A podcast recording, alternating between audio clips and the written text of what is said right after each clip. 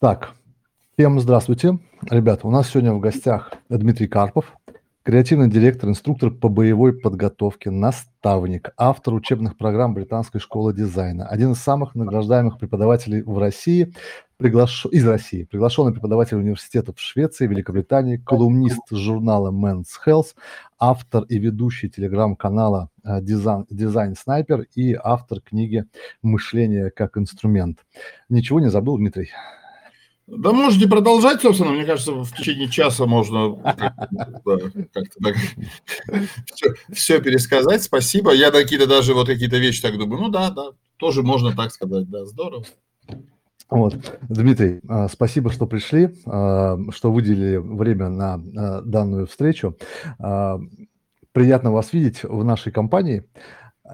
И как бы такой первый вопросик. Я почитал, послушал, а, почитал книжку, послушал и посмотрел много ваших выступлений, а, и у меня возникла сразу такой традиционный вопрос для нашего сообщества, так как мы все управ... занимаемся там, управлением знаниями, ведением своих баз знаний, заметок, там, что-то из этих инструментов, что-то из этих материалов каким-то образом трансформируется в какие-то учебные программы, статьи у кого-то. Как вы работали над своей книгой, в принципе, как работаете над своими учебными программами. Откуда как бы вообще появилась идея написания первой этой книги в целом и как бы как к ней шли? Хороший, хороший вопрос, потому что, конечно же, если бы я сейчас брался за книгу, я совершенно по-другому бы работал, то есть я совершенно по-другому бы работал с информацией, но это такая попытка была собрать весь опыт работы с творческими людьми, наверное, за лет за 15, а может быть даже за 20 лет, потому что фактически мой педагогический опыт – я по образованию педагог. Я педагог по образованию, преподаватель дизайна, и, собственно, работал я всегда по профессии. Даже когда я находился в пограничных войсках, во времена таких заметных конфликтов в нашей стране и на ближайших наших границах, то здесь как бы я тоже занимался тем, что я готовил, да, готовил личностный состав, проводил занятия и так далее, и так далее. И с точки зрения метода, да, с точки зрения накопленного метода, как работать с людьми, как управлять, как делиться знаниями, как обучать, у меня вот за 15-20 лет накопилось много всего, потому что частью я что-то записывал. И так получилось, что многие читали мой блог, и менеджеры издательства просто взяли и предложили мне написать книгу о том, как знаю, дизайн, мышление, творчество могут помогать людям добиваться целей и быть счастливыми. И они, конечно, хотели, чтобы книга больше была про дизайн мышления, а получилось то, что получилось. Но мне в данном случае работа над книгой, она была не столько сложной, потому что я изначально, э, имея такое техническое задание на странице на 200, написал их сразу, 8, сразу тоже, это не, не сел и написал, а это, наверное, такая работа в течение лета, потом достаточно в течение пару лет э, процесс корректировки, ужатия этого всего, сокращения – но основа – это опыт людей, по большому счету, которые, вы знаете, вот интересно, что когда ты какой-то метод используешь, прием, а потом смотришь, как он через 12 лет в людях а, уже проявляет себя. И ты действительно доволен. Даже если я считаю, что я ничего не вложил в этих людей лично, то на них сработали определенные приемы того, как вот я выстраивал а, с ними отношения. И поэтому сама работа над книгой, да, она была сложная, мне многому приходилось учиться. Сейчас бы я, конечно же, начал по-правильному с плана, э, тематического плана, с э, так далее, так далее, так далее, да, вот. А здесь это была такая абсолютно интуитивная работа, то есть про что я сейчас буду писать, правильно писать и так далее. И было интересно, что моя первая такая вот книга, да, она очень личная, да, она подарок одному человеку. Я просто ехал на день рождения блокнот в подарок, зная, что я возьму маркер в дорогу, и пока буду ехать, буду заполнять этот блокнот многостраничный советами, которые другу. И такой блокнот советов, который я написал вот в дороге, я его подарил. Да, я его подарил Катерине Черкес-Заде. Она сейчас руководит Universal University, наверное, одной из таких центральных институций в креативной индустрии, да, вот современной. И это была такая моя быстрая попытка, и я понял, что так и надо. То есть надо время от времени какие-то свои мысли оформлять как инструкции, советы, абсолютно дружеские, которые ни к чему тебя не обязывают. Что, например, там, если, не знаю, не можешь придумать, а попробуй потанцевать. Вот просто попробуй придумать в танце, например, что-то. Ну, как бы, ну, не получилось, не получилось, а получилось классно, потому что пришло а, легко. И вот я хотел, чтобы эта книга, она выражала меня, она выражала меня как человека, как дизайнера, как педагога, как отца, как друга, как наставника, но главное, как человека, который постоянно учился у других людей. Поэтому я временами там вспоминаю буквально на несколько, может быть, строчек тех людей, которые были важны, как важно разведчески, как важно постоянно. И я привожу там примеры, что иногда те теории, которые мы там, не знаю, там сегодня строим вокруг них какие-то концепции, их просто надо перепроверять научным методом снова, заново и так далее, и так далее, чтобы не совершать ошибок, которые сейчас чаще происходят, связаны просто с колоссальным информационным потоком, в котором мы все оказались. То есть если я в рамках личных своих тренировок использую метод интервальных высокоинтенсивных тренировок, да, HIIT так называемый, то я сижу и думаю, слушай, а посмотри научно, что про это научное сообщество пишет, какие есть исследования на тему воздействия этих тренировок, их физиологического значения. Я читаю, и я знаю теперь, почему я это буду использовать. То есть мой уровень мотивации, как просто человека, он не потому, что кто-то это посоветовал, а потому что я теперь уверен, потому что я проявил научный подход к мышлению, критический подход к мышлению и перепроверил научно, да, то есть вот какие есть исследования, что они говорят, подходит ли это мне. И вот работа над книгой, она в этом и была, что какие-то намеренно там теории, которые есть, это те теории, в которые я больше верю, но в научном сообществе, например, не везде они имеют э, свое подтверждение, например. Да? Там, и вот, вот, вот это тоже является некоторой частью особенности того, как я работаю с людьми и с информацией. То есть иногда, и собственно, мы с редактором книги это часто обсуждали, что в одной части книги я противоречу сам себе. То есть в одном месте даешь совет, не знаю, там, а, учитесь у конкурентов, а в другом месте я могу сказать, что вы ничему никогда не научитесь у конкурентов, потому что все, что они сделали, и все, что они могли сделать хорошо, это сделали они, а вы уже будете вторичными, поэтому перестаньте тратить свое время, энергию и свои какие-то силы на то, чтобы попытаться у них чему-то научиться. Нет, сразу делайте что-то, что вы... И так далее. Да? То есть два... и то, и другое правильное. И то, и другое правильное в зависимости от того, как человек сам решит э, в своей жизненной стратегии поступить. Поэтому вот работа с информацией, с книгой была... Я не хочу сказать, что она хаотичная. Она была, как это часто бывает, когда ты испытываешь вдохновение. То есть вот у тебя есть этот поток про который писал Михай Чиксент-Михай. То есть ты поймал этот поток, и у тебя получилось сразу написать, там, не знаю, 30 страниц. Но такой дисциплины, про которую пишет Стивен Кинг, что он садится утром, выпивает стакан воды и просто начинает писать. Он еще не знает, как это будет. У него есть план, но он понимает, что по плану ему неинтересно. И он просто начинает писать. Я сижу за столом, передо мной полупустой стакан воды, и он блестит – я думаю о том, как блестели глаза героя, когда он и так далее, и так далее. Все, он начал, он включился, он дисциплинированно работает так час, и у него так пишется там в год по книжке, иногда и по две, по три. Вот, собственно, это вот э, то, как я вижу и видел работу над книгой. Но мне было еще важно в этой книге какие-то внутренние признания и исследования, связанные с самим собой.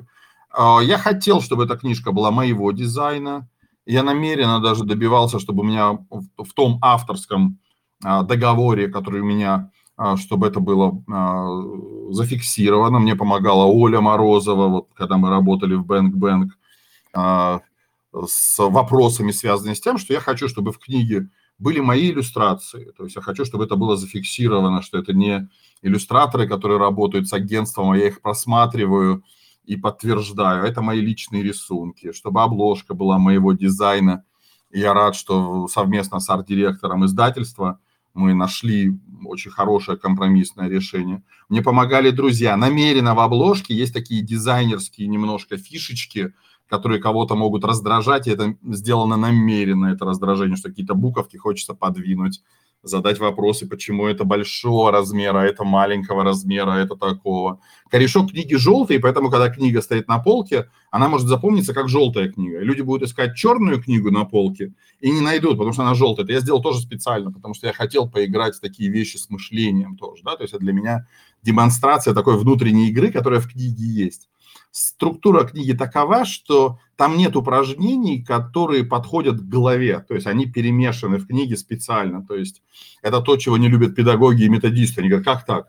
А для меня этот метод наоборот срабатывал, потому что я практически всегда старался добиться такого эффекта, что хорошо, друзья, мы сейчас с вами проходим тему А, а задание у вас будет из темы Б. А мы еще не проходили. А вот вы попробуйте сначала сделать, потому что пока вы что-то не попробовали на практике сделать по теме Б, у вас нет по этой теме Б ну, каких-то предварительных вообще ожиданий. А когда у вас есть ожидания, значит, у вас есть мотивация, чтобы обучиться. То есть, если вы уже практику по теме Б делали, и у вас что-то получилось, то у вас возникает, ну, вот часто в обучении это называют такими сырными отверстиями. То есть, есть поверхность сыра, и в ней есть отверстие. Так и знания. Есть поверхность знаний, а в них есть такие лакуды, промежутки, не заполненные вашим опытом. Вот, вот чем быстрее вы их запомните, тем надежнее будет система знаний. Вот как вы заметили, я мастер монолога на минут на 10, поэтому передаю вам это отлично. Микрофон я просто, вопросом.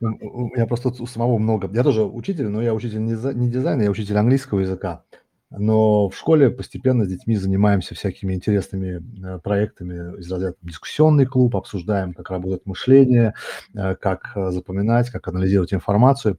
И вот, вот эта история, что сегодня мы проходили тему А, а завтра проходим тему Б, я такое тоже практикую, но немножко практикую в иностранном языке, когда я детям целенаправленно даю тему, которую они еще не знакомы, и у меня сложилось впечатление, что это ставит перед ними проблему, которую интересно им было бы решить. То есть как бы так, то, что незнакомое, начинаешь ковыряться, начинаешь подыскивать всякие там ключики, э, инструментики, искать, что же, что же здесь такое. Это работает не со всеми детьми, а именно такими, которые дисциплинированные, у которых есть, понимают, что им интересно. И вот они как бы начинают ковыряться в таких вещах э, детально, пытаясь выискать. И работает лучше, чем просто давать какой-то материал линейно. И местами даже гораздо эффективнее срабатывает. Поэтому поэтому я, я понимаю, о чем вы говорите, более того, это созвучно даже со мной, с тем, что я делаю постоянно самостоятельно. А, а, а если поговорить о том, а, у вас постоянно есть, я вот слежу за вашим каналом, вы же один туда выкладываете все, все пост, посты, у вас нет редакции? Мне, мне время от времени кто-то помогает, кто-то присылает, иногда мне в чем-то помогает жена, в чем-то дочь, в чем-то многочисленные мои знакомые, коллеги могут прислать материал и предложить, что это может быть интересным там, и так далее. Вот. Ну, но в основном, да, наверное, в основном это все-таки моя, моя такая отдушина. Потому что там столько всего вылетает. Вот на той неделе э, было про стулья. Сейчас про двери я, я читаю и просто потерялся буквально в, в, во всех возможных решениях, которые, которые только как бы, ну, существуют. Как вы, как, как вы скажем так, организовываете этот материал до того, как э, куда-то разместить, что-то о нем написать, э, включить в какую-то э, систему, либо курс, либо про авторскую программу, либо как-то его систематизировать. Как где у нас находится на этапе еще, когда только у нас появился? Я очень простыми средствами пользуюсь в данном случае. И в основном канал – это такая моя личная записная книжка. То есть, по сути, я даю полистать мою личную записную книжку того, о чем я либо размышляю, или то, что мне просто эстетически показалось интересным, или это просто провокация. То есть я могу поставить вещь, которая мне не нравится, но так часто бывает во многих вещах, да, там, если вы преподаете даже, там, например, иностранный язык, вы понимаете, что иногда такой специфичный акцент, специфичное произношение, оно режет слух, но вместе с тем оно заражает. То есть ты хочешь сам немножко так попробовать или не потому, что ты хочешь дразниться, а так устроена наша такая коммуникативная а, привычка, да, сама по себе подыгрывать, под, подстраиваться. Я обычно делаю себе, а, ну, такой небольшой план. То есть я понимаю, что я бы сейчас хотел про это, про это, но вот возникло событие, про него надо быстрее написать, потому что оно просто актуальное, потому что оно вот, вот тоже зачастую я не ставлю вещи, которые я знаю будут популярны на других площадках, то есть такие прям явные события, там, не знаю, ну, такие, которые вот такого мирового масштаба. Я ну, как бы не вижу в этом задачи, потому что будет ощущение, что про это пишут все. Но у меня есть свои приемы. Я иногда беру и делаю э, задумку поста, и он, например, там, не знаю, розового цвета, там какие-нибудь там розовые какие-то изображения. Я думаю, хорошо, я сейчас следующий пост, который у меня будет, он тоже будет розовый. И следующий будет розовый. Просто это будет сегодня такая фишка. То есть, кроме того, что мне интересно рассказать, я еще придерживаюсь определенной концепции. Она может быть тематическая, она может быть про прозрачность и лед. И это может быть и стекло, и лед, и пластик. Ну, то есть все, что связано с прозрачностью, например. И это тоже такая вот определенная как сказать, концепция общения с аудиторией. Да? Вот показываешь аудиторию. Тоже вот интересно, что я время от времени писал ночные посты, зная, что меня читает часть аудитории. То есть считается, что, что в Телеграме ночью ну, там никого нет. Так же, как на выходных люди особо не посещают, не смотрят, там тишина полная по просмотрам. Но при этом я понимаю, что есть люди, я, поскольку часто бывал в поездках, например, там, во Владивостоке, я понимаю, как живет Владивосток. То есть, когда Москва спит, там жизнь. Вот. И вот это вот чувство, что страна спит, а у тебя вот полной активностью идет жизнь, и ты прям видишь это затухание а, там социальных сетей, например, их активности, да, то есть вот я вижу по моим американским, например, друзьям, что вот у них сейчас рабочий день, они в ночное время а у них публикации идут. И я специально иногда публикую какие-то вещи, например, в ночное время, просто потому что это такой вот реверанс, такое пожатие руки тем, кто ночью, а у них день, например, но сидят, работают, им было бы приятно, если бы я что-то им подбросил, какую-то мысль, какую-то идею, даже не будучи знакомым. И вот проходила презентация книги буквально там пару дней назад, девушка подошла и поблагодарила за ночные посты. Она говорит, я вот, вот просто я в таком режиме нахожусь, что это действительно вот мое. И я вот, это постоянно то, с чем я сталкиваюсь а, в профессиональной деятельности, что я не думаю о массах в буквальном смысле, да, то есть вот сколько у тебя подписчиков, там, ну, не знаю, вот сейчас мне надо посмотреть, чтобы сказать, ну, наверное, в районе 17 тысяч подписчиков. Ну, там, ну, у кого-то их там может быть 50 тысяч, у кого-то 170. Вот для меня массовость не принципиальна, потому что мне важно, что кто-то один когда-то подойдет и поблагодарит за то, что я делаю, и это реально делает меня счастливым. Я научился на этой уникальности, ну, по-честному зарабатывать разный капитал. Капитал как материальный, так и э, как культурный, социальный, там, любой другой по бурде. Тоже интересно, если вы преподаете иностранный язык, я в свое время разрабатывал такую вот программу для своей хорошей знакомой, преподавательницы, ну, при том, что я такой, я такой методист уже с опытом, да, я в 2007 году впервые попробовал проводить онлайн-курсы, на сегодня я просто не вижу в онлайн-курсах а, такой вот романтики, которую, ну, и так далее. Ну, то есть я придумываю такую схему, что, а что если дети или участники, вот там, допустим, есть замечательный иллюстратор, там, Сьюзен Гадден, она из Австралии приехала в Россию, потому что просто полюбила Россию. Она изучила русский язык. Она хороший педагог английского языка, который изучил русский язык, при этом носитель языка. Но она при этом еще иллюстратор. И вот мне интересно было придумать такой метод, что а, участники получают задание что-то изобразить, нарисовать, а потом про это, что они нарисовали, они должны будут рассказать, ну, уже используя правила английского языка, то есть правила времени, например, будущего времени, да, там, там глаголы, например, максимально использовать прилагательные. И уже человек смотрит на свой рисунок, или когда он рисует, он думает, так, я не буду слона рисовать, а нарисую, а нарисую попугая. Потому что я не знаю, как называется попугай по-английски, я посмотрю потом в словаре, чтобы про это рассказать. Но при этом, что интересно, что наше мышление, оно, естественно, оно комплексное, оно не только там, там визуальное или вербальное, оно работает в комплексе. И поэтому, когда ты что-то рисуешь, ты запоминаешь этот рисунок как объект, как символ, как, как слово, да, как смысл, как объект э, уже интеллекта. И это помогает в обучении, в обучении языку, когда люди рисуют, а потом рассказывают, что они нарисовали. Причем рассказывают в нужном времени, в нужных падежах э, и так далее, и так далее. То есть мне показалось, что такой метод, причем полностью построение курса по такой схеме. То есть вот сегодня мы изучаем времена, например, да, там сегодня изучаем три формы глаголов. И вот наша задача изобразить большое количество разных действий, например, 50 действий, и выучить их формы глаголов, которые есть, там три формы этих глаголов, например, там, и так далее. Но ты рисуешь, и это закрепляет в твоем сознании, в твоей памяти а, лучше а, слова, да, то есть и на эту тему есть исследования, и это, собственно, тоже очень полезная практика. Поэтому мне кажется, что вот такой вот обмен опытом, обмен идеями через практическое их применение – это очень а, полезная штука вот, вообще. Ну, здесь про, про образование мы с вами затронем, потому что для меня это такая тема, а, собственно, так же, как и для многих, кто сейчас слушает, такая насущная. А, вот я где-то столкнулся, я не помню только где, или в книге, или где-то, где я вас слушал, про такую формулировку, как новая форма образования. И я на самом деле не смог для себя ответить, что такое новая форма образования. Я понимаю непрерывное образование, я понимаю все проникающее образование Билли Коупа, который он в, э, в университете Иллиной э, со своей э, коллегой Марией Кра, фамилию не помню ее, Мэри какая-то, развивает и пишет научные статьи. А как вы, что вы представляете под формировкой новой формы образования? Ну, смотрите, не хочется вот этого, знаете, которое очень любят. То есть самое же сложное – это всегда обучать учителей, да, то есть вот людей, которые не хотят учиться. Они, не, они всегда это… Вот тут всегда должен выпрыгнуть Выгодский какой-нибудь, всегда должен выпрыгнуть какой-нибудь, ну, там, э, Макаренко и, и либо зарубежные эксперты какие-нибудь с их какими-нибудь взглядами.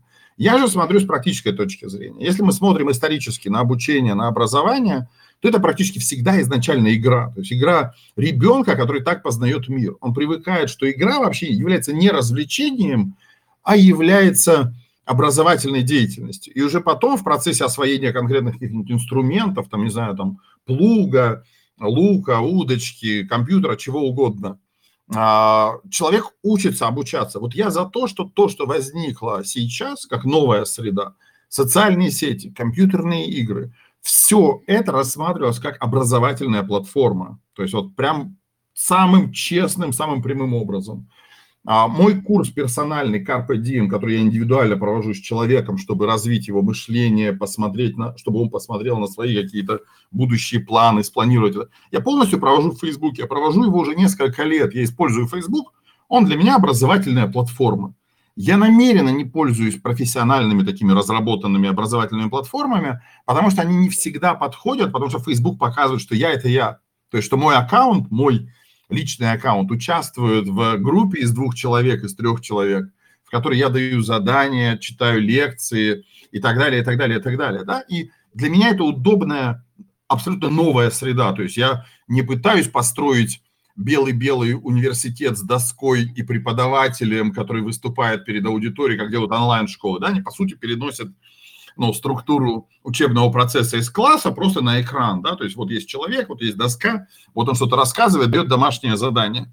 А мне в этом смысле всегда было интересно, а что если в новой среде, да, вот будет чувство, что мы проделываем какую-то общую цель. То есть я вместе с э, обучаемым находимся в одинаковом положении, мы параллельно делаем одну и ту же задачу. То есть я даю задание человеку и сам сажусь сделать это задание. Это так интересно. Вы себе представить не можете, как это классно, ну, на уровне впечатления, потому что задание про тебя. И мне очень понравилась эта форма. Но продолжу. Смотрите, в дизайне, вот в обучении дизайну есть такой прием обучения. Ты сначала изготавливаешь сами инструменты, молотки, пилы, то есть ты можешь пойти купить, но логика, философия, я это ну, как бы подсмотрел, научился в британском высшем образовании, креативном образовании Великобритании, что ты сначала изготавливаешь инструменты, а потом уже изготавливаешь таким инструментом по своему замыслу стул. Опять мы возвращаемся к тому, что, что вы помните, да, вот я время от времени публикую какие-то интересные, например, стулья, которые mm-hmm. сделал. Не просто оригинальные, а это такой принятый стандарт в дизайне, что любой дизайнер на каком-то этапе своей карьеры, там, промышленный дизайнер, он должен изготовить физический объект. То есть он должен изготовить, должен правильное слово, у него должен быть внутренний зов профессиональный, сделать собственный стул, который будет удобным, его, отвечать его эстетическим, любым другим взглядом на функциональность. Так вот, когда мы студентам, обучающимся, даем возможность сначала изготовьте инструменты, а потом придумайте, какой стул вы можете этими инструментами создать. Или маркетинговое упражнение. Вот мы постоянно давали колоссальное полезное упражнение. Просто взять 100 рублей и придумать проект, который потребует эти 100 рублей. То есть ты преподавателю приносишь чек на то, какие материалы ты приобрел ровно на 100 рублей. Но твоя задача изготовить из этих материалов проект, который потом ты реализуешь в 10 раз дороже. То есть ты зарабатываешь умноженное на 10. И я честно скажу, такие практики, просто мне же почему удобно. Сейчас вот немножко я так экспрессивно говорю, быстро, может быть, громко, но это потому, что я абсолютно уверен в том, как это круто работает. Потому что я смотрю на десятка-два выпускников, которые 5, 7, 10 лет назад делали эти практики. И сегодня они руководят маркетинговыми направлениями, причем руководят креативно. Они создают свои приложения, которые пока очень хорошо растут даже без внешних инвестиций. И многие эксперты просто удивляются, почему. Да потому что они привыкли на свои 100, на свои 100, это самое важное, придумать, как на эти свои 100 увеличить прибыль в 10 раз. Понимаете, вот в этом, в этом а, и состоит заслуга мозга. Он учится инструменту мышления, как из малого сделать что-то больше самостоятельно.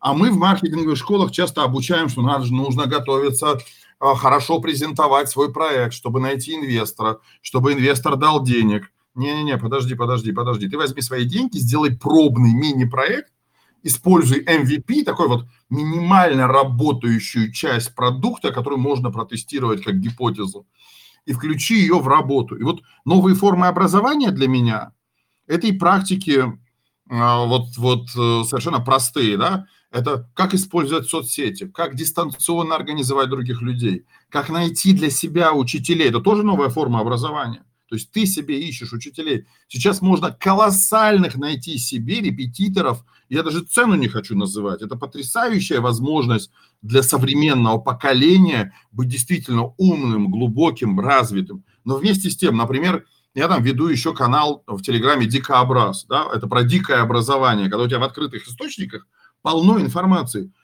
МГУ выкладывают просто сокровища какие-то, выкладывают лекции свои там по биофизике, например, и они от потрясающих педагогов с опытом преподавания 20 лет, ну, колоссальной глубиной проникновения, то есть вот ну, вершины в этой области. Это тоже новая часть образования, которую ты себе находишь. Но что я считаю?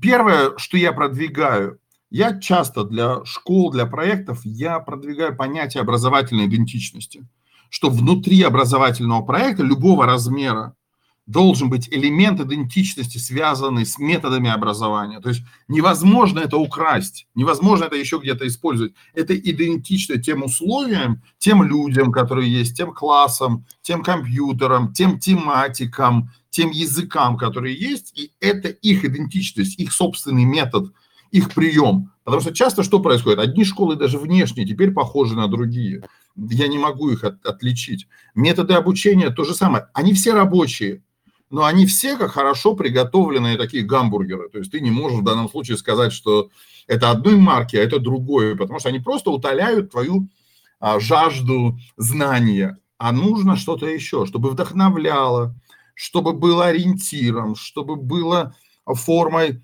создания сообщества и так далее. Я на что смотрю? Я смотрю так, а, на образовательную идентичность. Я продумываю еще ну, такие гибридные формы, да, которые просто помогают применить форматы и объединить форматы соцсетей и компьютерных игр. То есть я, может быть, даже для себя допускаю, что какой-нибудь Discord – это вообще следующая образовательная платформа. Там есть этот функционал уже, и для многих просто само название, может быть, Discord будет а, в новизну. Но для меня это та среда, с которой было бы интересно работать сегодня, да, вот просто разрабатывать что-то под нее образовательное. И я так смотрю на то, что компьютерные игры – это действительно настоящие метавселенные. То есть если ребенок э, там в три года сидит и играет с кубиками, он учится контролю. Давайте вспомним. Ребенок просто бросает э, ложечку свою там какую-то на пол, и мама там или папа поднимают, ему обратно отдают, он снова бросает. Но он же, он же не шалит, он просто учится контролю, он учится контролировать реальность. Вот игра для него ровно такое же умение, навык контролировать реальность своими действиями. Когда мы находимся в компьютерной игре, это тоже настоящая метавселенная, об этом сейчас вот все говорят. И значит, это пространство такого, знаете, учебного опыта. И я уверен, что за этим прям реальное будущее, потому что крупнейшие мировые институты, там, ближайшие 10 лет, мне кажется, станут лабораториями внутри игровых миров где каждый участник – это просто герой путешествия, экспедиции, космического какого-то полета, какого-то э, исторического события и так далее, так далее, так далее. И эти игровые сюжеты, в которых главная валюта будет не какая-то манна там или кристалл или веспен какой-нибудь, а это буквальные практические знания. То есть ты не можешь перейти на следующий уровень, если ты не знаешь три закона термодинамики. Ты не можешь перейти на следующий уровень, если ты не можешь свободно на иностранном языке а, поговорить с, ну, с каким-то своим соперником и выразить какую-то свою мысль. То есть ты проходишь игровые ситуации, которые там ну, могут быть там, знаю, в любом жанре, но они требуют у тебя ну, личностного, интеллектуального развития. Вот я честно в это верю, что это именно тот путь, в котором это главная валюта, это буквальные практические знания. А вот искусственный интеллект, он делает каждое это новое задание, испытание, сюжет уникальным, который нельзя просто, знаете, своровать, скопировать, спиратить, э, подготовить к нему какие-то такие шаблонные, не знаю, шпаргалки. Хотя вот я считаю, метод разработки шпаргалок – это классный вообще учебный метод. То есть нужно учить а, людей, готовить шпаргалки к экзаменам – это отличный способ изучить э, и подготовиться к экзаменам. Не потому, что у тебя шпаргалки, а потому, что ты информацию перерабатываешь и на шпаргалке записываешь то, что ты хотел бы запомнить, и тем самым прорабатываешь эту запоминаемость. Поэтому вот для меня новые формы образования – это использование социальных сетей, это использование открытых платформ, такие как Миро, например, да, или Мира мы там это называем. Это естественно, и Телеграм. Я несколько раз курсы проводил, используя Телеграм. И, собственно, и наша сегодняшняя встреча да, использует Телеграм. А это уже может быть образовательная, учебная платформа. Да. Любые Google Доки могут быть в данном случае глубоко используемой областью для предпринимателя, для педагога, для методиста, для человека творческого, тем, что он просто берет и переосмысливает, и понимает, о, я через эту платформу могу еще вот это делать, вот это и вот это. Да? То есть принимать платежи, делиться знаниями, разрабатывать совместные проекты. Мне представляется это крайне интересным, и это то, чем я занимался последние, наверное, 10 лет. Многие вещи, они были разработаны под британку, где-то они хорошо реализовались в Бэнк-Бэнк на старте, потому что мы полностью ну, все образование в Бэнк-Бэнк вначале построили через социальные сети, через Facebook. именно расчет был на то, что эту социальную сеть знает наша ключевая аудитория, и у нее не будет такого вот пути сложного изучения нового инструмента, нового интерфейса, новых каких-то внутренних, ну, таких а, парадигм пользовательского опыта, а это будет просто естественная работа в, в, в группе, которая наоборот создает впечатление, что с тобой напрямую работают именно те, а, с кем бы ты хотел поработать, как с наставниками и педагогами. То есть это вот достаточно э, такой новый опыт, и использование Майнкрафт, например, у меня было для учебных целей, да, то есть причем есть отдельная версия Майнкрафт для э, учителей и учеников, как отдельная платформа.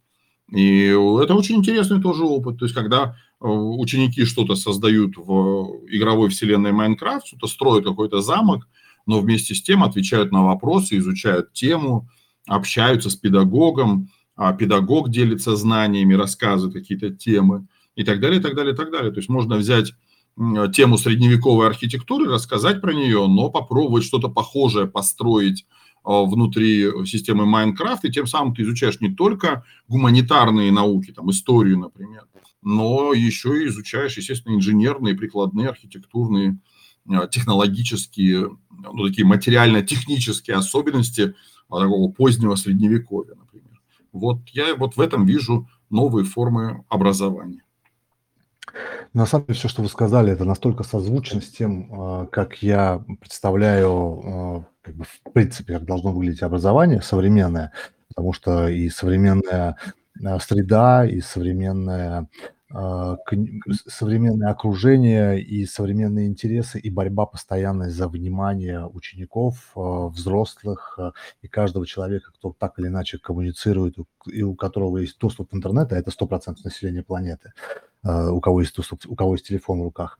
А, как вот а, в школе у меня как бы отдельная история в том плане, что я достаточно часто стараюсь, вынуждаю детей какие-то действия осуществлять.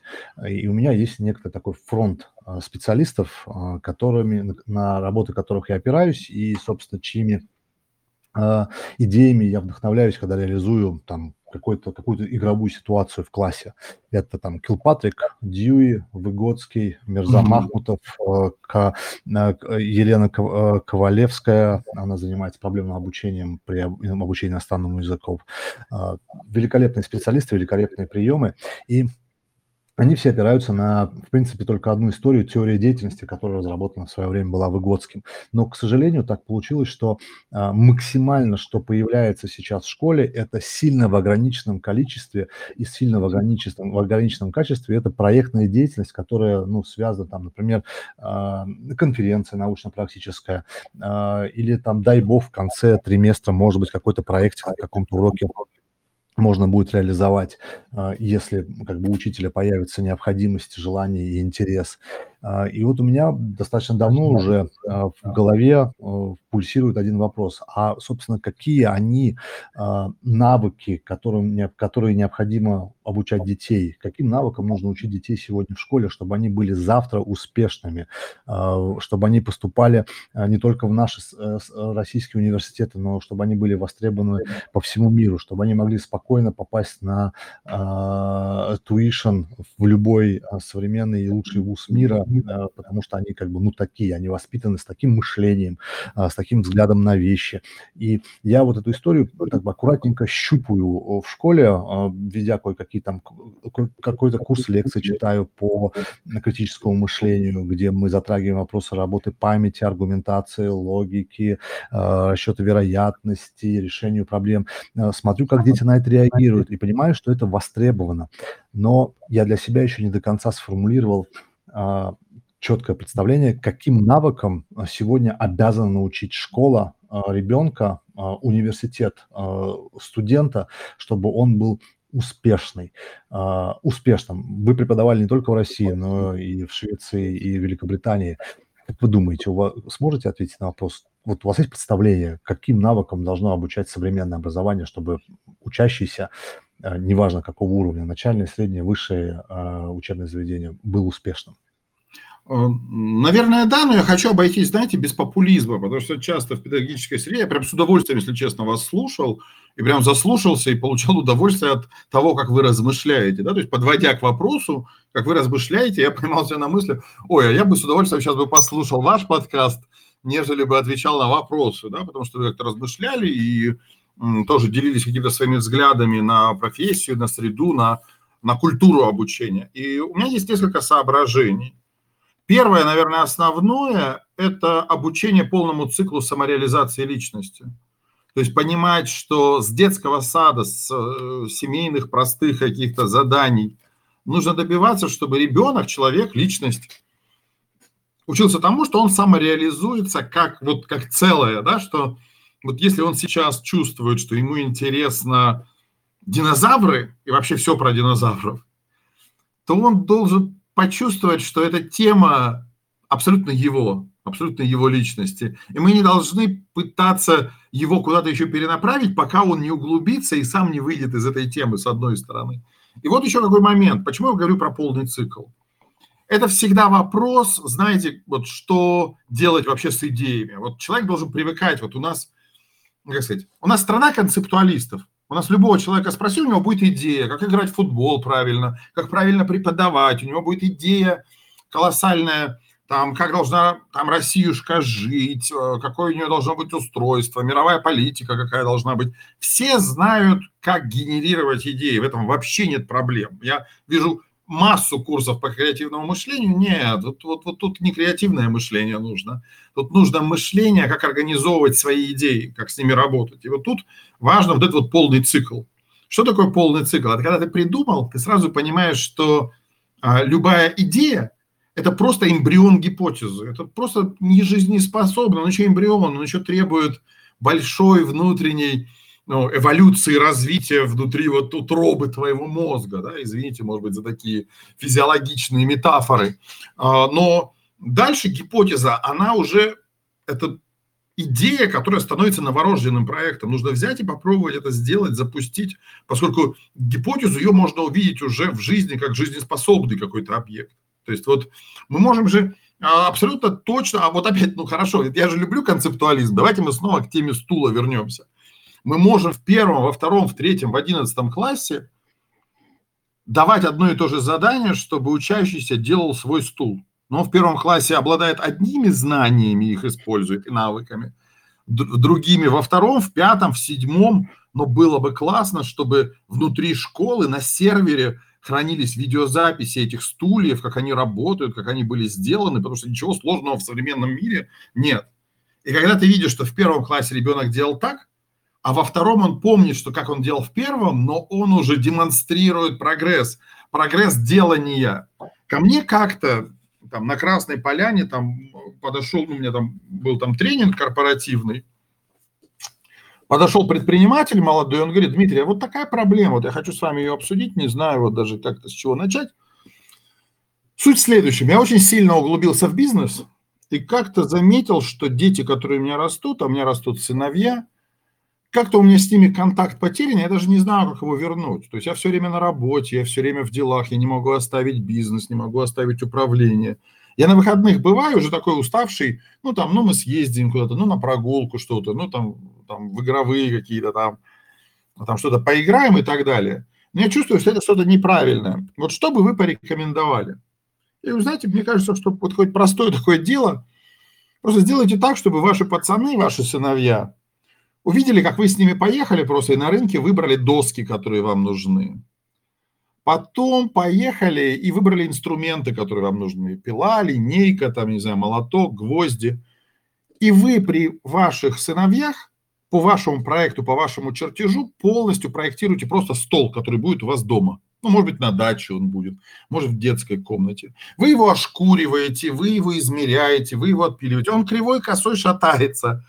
Но когда дети видят, что такое, когда есть замысел, и этот замысел в течение одного дня превращается в работающий объект, поверьте, когда вас не будет на свете, эти дети, еще ваши взрослые, уже полысевшие сыновья, будут друг с другом очень серьезно договариваться, кому будет принадлежать батин стол, стол, который сделал батя. Да? Это символический объект, но он показывает, что такое мысль, которая стала объектом.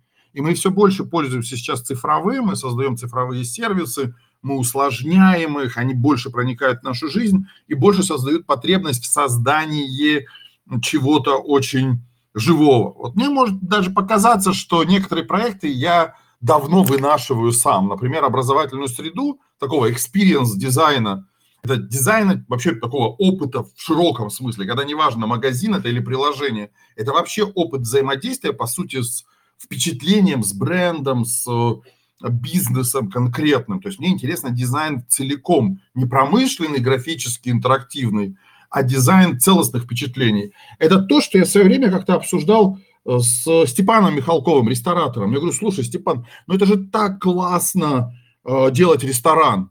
Это же ты создаешь и меню, и как это будет вкусно, и как это будет пахнуть, и какая музыка будет играть, и как и, и какой интерьер будет, и какие, и какие шрифты будут, и какая вывеска. Говорит, нет, нет, нет, самое главное в этом бизнесе – это придумать, кого здесь не должно быть. Кто просто увидит этот ресторан и скажет, не, не мое, и пройдет мимо. Вот это самое главное, чтобы не было лишних людей. И это тоже интересный опыт. Вот у меня также, я хочу создать проект, в котором не столь важны инвестиции, сколько наличие настоящих своих людей.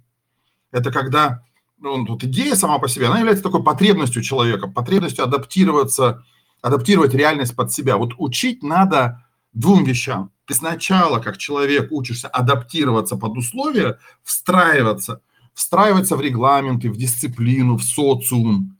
Но позже, взрослея, ты становишься самостоятельным, и ты должен уметь, вот именно должен уметь, школа должна научить, должна создать экосистему, природу, в которой ты адаптируешь окружающее под себя.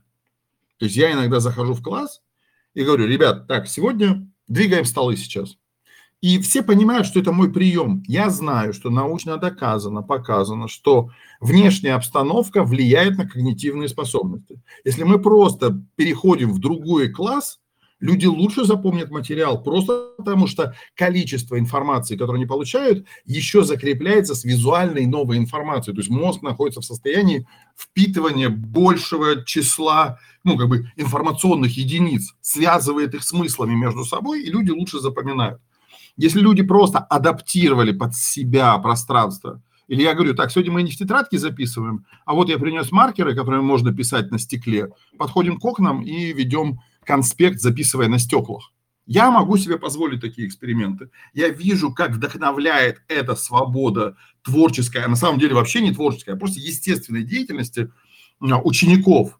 И мы в данном случае, мы привыкаем вот к этому адаптации под условия, что мы постоянно под кого-то адаптируемся, под правила школы, под правила не шуметь, под правило, что урок идет 40 минут, а перемена 5 минут. А давайте сделаем наоборот, иногда я говорю. Давайте у нас будет 40 минут перемена и 5 минут урок. Посмотрим, что преподаватель или что вы можете сделать за 5 минут. Вот давайте проведем такой эксперимент. Вы 40 минут отдыхаете, ходите, читаете э, тему, а потом я в течение 5 минут вас спрашиваю, что вы узнали за эти 40 минут перемены э, из того, что хотели узнать. Вот главное, основное, по теме, не по теме и так далее. То есть вот эти попытки показать, что ты являешься автором событий в своей жизни, является, мне кажется, ключевой темой обучения. Я бы еще добавил, но у меня было это просто выступление, по-моему, на TED, я рассказываю, что я бы ввел прям предмет отдельный, это счастье. Вот реально без, без банальностей. Химия счастья, социология счастья, экономика счастья. Как экономика делает человека счастливым? Да никак не делает. Нет, делает вот здесь вот это, вот это, вот это. Как счастье физиологически проявляется, какая биохимия счастья, какие гормоны счастья. И вот человек должен знать, что делает его счастливым, и его мышление, и его физическое состояние, и его проектная деятельность. И то же самое же, ну там, допустим, лучше всего организовать вот эти вот познания в практической плоскости, в плоскости проектного а, мышления, да, то есть вот полный цикл это что? Это от начала до конца, то есть твоя идея – которая тебе понятна, даже какой она будет в будущем. Есть такая практика, моя практика, я ее называю 7 на 7. Извините, если мы сейчас, может быть, как-то из нашего хронометража выходим, но мне вот что интересно, да, давайте я поделюсь, это очень многим будет полезно с практической стороны, предпринимателям, учителям, ну, практически всем, кто занимается проектной деятельностью. Ты просто садишься и засекаешь 7 минут. И за эти 7 минут ты берешь свою идею и начинаешь ее очень кратко, по существу, без лишних слов, описывать. Что тебе по твоему проекту, по твоей идее, по твоей гипотезе можно сделать, чтобы продвинуться хоть как-то позитивно за следующие 7 часов. Что нужно сделать? С какими результатами? Вот у тебя 7 часов. Ты описал. Здесь созвониться, здесь описать, здесь создать план, здесь собрать совещание, там, что угодно. Дальше следующее, 7 дней. Что за 7 дней можно сделать по проекту, с какими результатами? Хорошо, за 7 дней можно заказать вот это, доставят вот это, попробовать вот это, провести такой эксперимент, подтвердить для себя, проверить смету и так далее. Вы описали, 7 минут все еще идут. У вас остается 3-4 минуты. Вы дальше описываете. После этой недели, за 7 недель, что можно по вашему проекту сделать, достигнуть, увидеть? И вы так создаете очень практический план, который уже привязан к хронологии. Он привязан к неделям, месяцам. Дальше вы говорите, после 7 недель у вас остается пара минут. Что вы ожидаете после 7 месяцев работы над проектом? Что может получиться? Что запустится? Что получится хорошо, а что вызовет, возможно, сложности? Как вы сами себя будете чувствовать и оценивать, например? Ответили. Остается буквально там 30 секунд.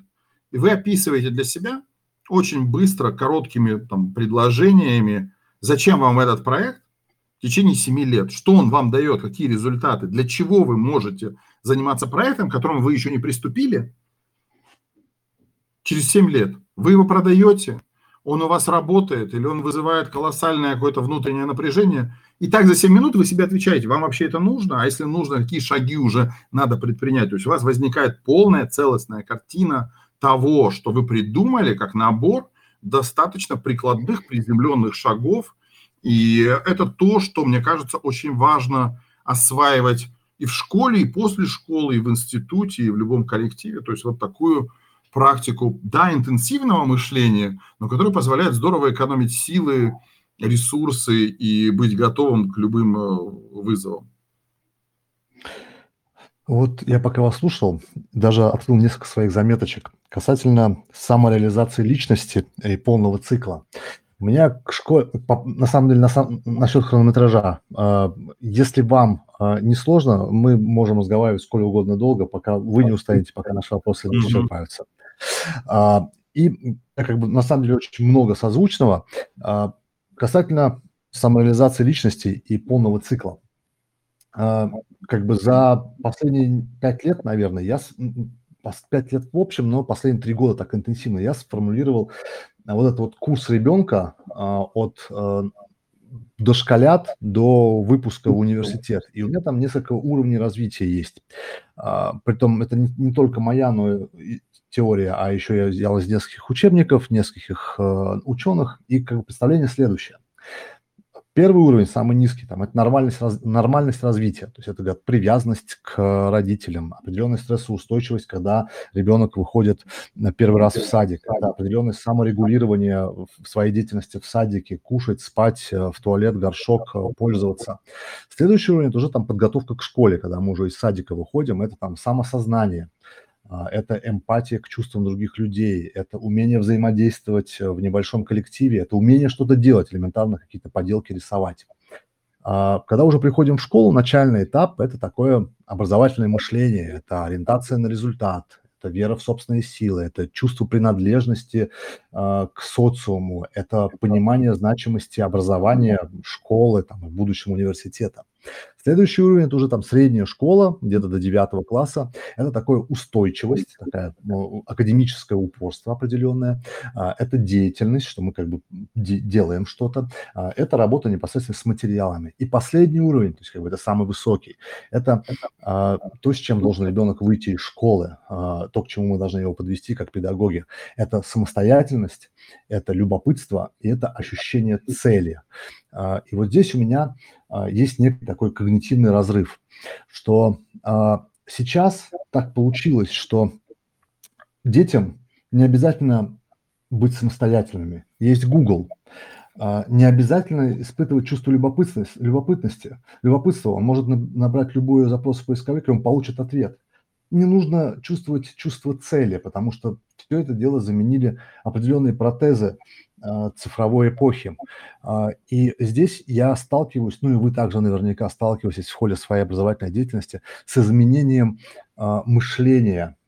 Появилось такое понятие, как клиповое мышление, там, мышление, там еще их масса, масса названий. И меня вот эта история очень волнует именно в том плане, что как изменил, в положительную ли сторону вообще наше изменение мышления произошло с развитием поисковых двигателей, движков, э, полнотекстового, полнотекстового поиска, э, как мы можем развить свою самостоятельность и любопытство, если нам нет необходимости что-либо помнить, э, как мы можем развить чувство цели, куда мы хотим попасть, если мы становимся, по большому счету, благодаря развитию социальных сетей, скуднее культурно. И как бы я вижу в этом какую-то такую своеобразную проблему, решение которой как бы у меня не, ну, я не вижу решения проблемы, кроме того, как заинтересовать детей, там, отвлечь от чего-то. Или, или, что более важно, научить пользоваться этим гаджетом так, чтобы было понимание, что такое самостоятельность, чтобы они с любопытством пользовались и задавали правильные поисковые запросы, а не э, кто в ТикТоке а кому что сделал, и чтобы чувствовали цель этого поискового запроса. Ну так вот, вопрос, если коротко, э, как изменило наше мышление, э, изменилось наше мышление э, возможности находить все в пару кликов? Ну, вообще сейчас происходит такой заметный слом и давайте его, да, вот действительно хорошо, что вы вот к этой теме тоже подвели. Я сейчас попробую сформулировать, хотя эта тема такая достаточно большая, широкая. А, давайте начнем немножко издалека, что если мы возьмем весь 20 век, это такая ситуация, когда ломается представление, вот начало 20 века, Первая мировая война, я сейчас не хочу даже, может быть, касаться таких, ну, таких очевидных вещей, то есть что человечество постепенно отказывается от идеи Бога, и это там, и Ницше, это и Шопенгауэр, это, конечно же, там, уже более поздние авторы, потому что понимают, что такое человеческое отношение к себе, то есть если мы говорим про средневековье, то средневековье нам кажется диким, диким, диким. Но в средневековье не убивались миллионы, просто миллионы, потому что у людей была ценность ответственности перед Богом. И тут наступает 20 век, и возникает идея, нет, что ты сам за себя в ответе. И это, с одной стороны, такой продукт эпохи просвещения, когда ты научным методом можешь познавать реальность, и тебе не нужно в духовной жизни, в молитве обращаться за раскрытием тайн ну, Вселенной, да, там, к, к чему-то небесному, к чему-то высшему.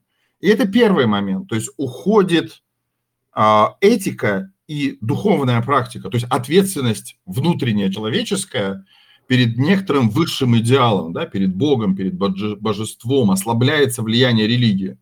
Сразу бахает Вторая мировая война, еще сложнее, потому что сталкиваются с одной стороны идеологии того, каким может быть будущее.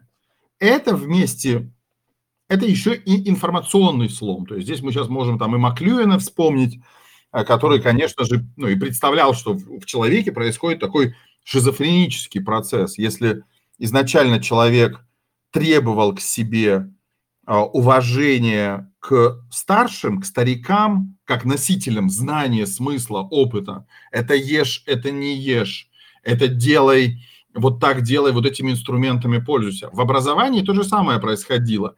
Это, по сути, обучение конкретному кустарному производству. Вот молоток, вот гвозди, я сапожник, я тебя научу, и ты будешь моим мастеровым, ты будешь таким же мастером, как я. И мы унаследовали эту культуру образования, что мастер передает навык, который у него есть. Но наступает 20 век, а, отмирает духовное, то есть высшее. По поводу этого спорим, переживаем, но возникает Вторая мировая война, и после нее происходит, с одной стороны, информационный взрыв. Кино, книги, все-все-все, что есть, информационная среда, в том числе интернет, это колоссальный информационный поток – поток, в котором человек просто может создать свой пузырь. То, с чем мы столкнулись, что каждый создает свой пузырь, в котором у него есть его собственная реальность. В нем есть плоская земля, в ней есть религиозный фундаментализм, ней есть э, человеконенавистничество. То есть любые пузыри, в которых ты находишь единомышленников. И тебе кажется, что мир так и устроен, что вокруг тебя именно такие же люди с такими же взглядами, воззрениями. Это достаточно массовое такое представление, да, такое как бы люди находятся в своих пузырях там, заблуждения, либо наоборот в своих пузырях личного счастья, в которых происходит вот какой-то взаимный развивающий обмен, такой сам по себе. И мы приходим к, по сути, последнему десятилетию, вот сегодня, да, когда у нас еще возникает культура канцелинга. Я объясню, почему это проблема. Потому что вся наша такая вот христианская цивилизация, она построена на презумпции невиновности, что человек, которого обвиняют, исходно невиновен, надо доказать, что он виноват. И доказать надо в суде, доказать фактами.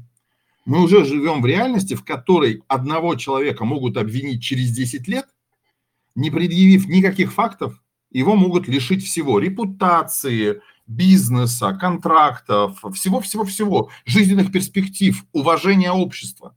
И это то, что делают медиа, делают люди. То есть что ломается? ломается представление, я сейчас, это у меня сейчас не религиозная проповедь, а просто взгляд мировоззренческий, на то, что человек вообще, динамическая система, она изменяется. Человек даже, который совершил преступление, он раскаивается, и он уже другой человек. Почему Достоевский великий? Потому что он поднял этот этический вопрос, что можем ли мы понять преступника? Можем. Можем ли мы его простить? То есть важные этические вопросы. Он же меняется, у него же есть его причина, его жизнь, его условия, его, ну как сказать, ну, э, взгляд на себя, его динамика. И вот мы сейчас представ... живем в представлении вот очень опасном, что человек, который 10 лет назад совершил то, что мы не можем доказать, мы верим, что он это совершил. Не суд доказал нам, да, вот суд, который был придуман, введен в нашу цивилизацию именно, чтобы мы объективно могли судить, именно судить, да,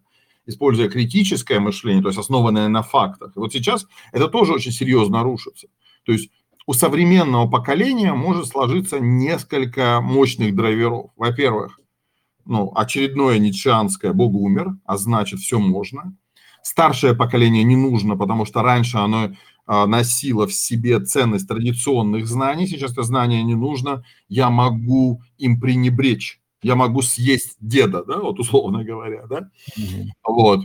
И в этом же отношении это и касается обучения, то есть не просто памяти, не просто заучивание, зубрежки там и так далее, и так далее. Эта тема достаточно большая, а именно отношение к тому, что человек способен измениться, я способен измениться, и ошибка, которую я совершаю, имеет право быть прощенной.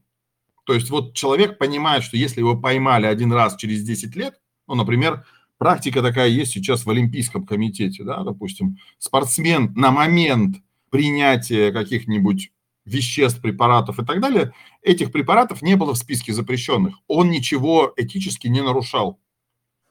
Но эти препараты оказываются, например, а, в списке там, через 5 лет. То есть проведенные исследования, да, они здорово увеличивают какую-то функциональность. А спортсмен их принимал просто потому, что они помогают работе его сердца. Ему так врач сказал, и так и было.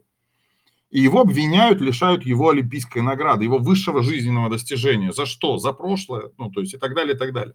То есть это вот важнейший вопрос, который сказывается на мышлении. У нас ломается представление о роли человека, о человеке как высшей ценности, то есть такой гуманитарной, гуманной ценности человека. И это будет сказываться и на статусе педагога. То есть ты мне здесь не объясняй, как устроена жизнь, потому что у меня уже 150 подписчиков, а у вас и 5 подписчиков нет. То есть вот эта вот попытка мериться аудиториями, попытка мериться материальным достатком, попытка... Ну а если вы такой умный, почему вы преподаете в школе, скажут вам, и вы будете искать долго внутри себя ответ, потому что он должен быть какой-то на подобный вопрос, да, и другие ценностные ориентиры. Но для мышления это еще и колоссальная возможность для талантливых получить всю информацию. Я вчера получал колоссальное эвристическое удовольствие от того, что я хотел разобраться о пользе конкретного типа тренировок там, тела, да, каких-то функций организма. И я читал исследования. То же самое. Я для одного из телеграм-каналов разрабатываю методику, педагогическую методику, то есть как можно воспользоваться из открытых источников уже теми лекциями, которые уже там есть. Но как их можно изучать? Я беру, я составляю 10 шагов, по которым каждый человек, не знакомый с педагогической наукой, именно наукой, почему я говорю, он может, проделав эти 10 шагов, лучше изучить материал, эффективнее, более эффективного способа. Ну, я не хочу сказать нет, но просто поскольку я опираю каждый из этих шагов на исследования, которые подтвердили, что это так работает, с этим удобней, то, конечно же, человек может взять в открытом источнике, не заплатив ни рубля, используя как ресурс только собственное внимание, собственное время, собственное любопытство, через эти 10 шагов провести учебный курс и лучше изучить ту тему, которую он для себя выбрал, самостоятельно, без педагога. Я исхожу из того, что такая возможность есть. Она вся в Гугле, она вся в Яндексе, ну, как бы она вся в современных ну, там, средствах, она вся в Ютубе, например, да, там она вся, там, не знаю, в подкастах там и так далее, и так далее, и так далее. И вот мне представляется, что мы сейчас увидим не то, что, собственно, в 20 веке боялись, это расслоение общества. Причем это расслоение общества по принципу, ну как сказать, по принципу Матфея есть такой, знаете, принцип, который звучит как те, кому много дано, они много и получают. То есть те, у кого более состоятельные родители, имеют доступ к лучшим школам, имеют доступ к лучшему образованию, и, соответственно, возникает этот эффект Матфея, так называемый, да, то есть вот предпосылки определяют успешность, да, и мы можем получить действительно вот такое на уровне интеллектуального развития очень мощный крен. То есть часть ребятишек, благодаря родителям, прививается культура любознательного серфинга в сети, поиска элементов саморазвития, а часть просто получают гаджет в раннем возрасте для того, чтобы их мозг бомбился постоянными дозами дофамина.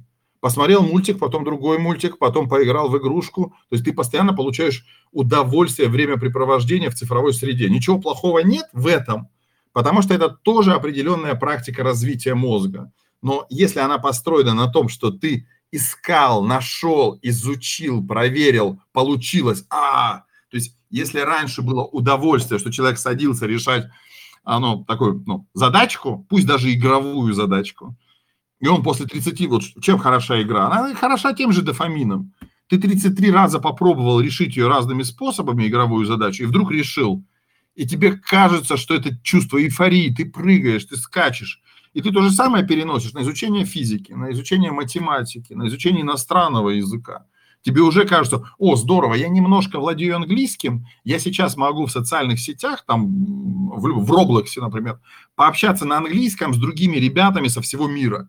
И ты вдруг понимаешь, что вот та возможность, которая Рустам у нашего поколения, даже вот ну, в таком нашем представлении о поколенчестве, уже не было этого, да, но присутствует сейчас. Ты можешь общаться, ты можешь аудиосвязью, видеозвонками развивать свой язык, ты можешь найти себе ну, хорошего инструктора, который расскажет, ты можешь задать вопрос профессионалу, который в топе ну, в, в, в этой части научного знания или какого-либо другого знания, спортивного, личного там и так далее. То есть мы же оказались что в ситуации, когда тысячи сейчас все начинают свои курсы вести. Все коучи, все тренера, все, прости господи, терапевты.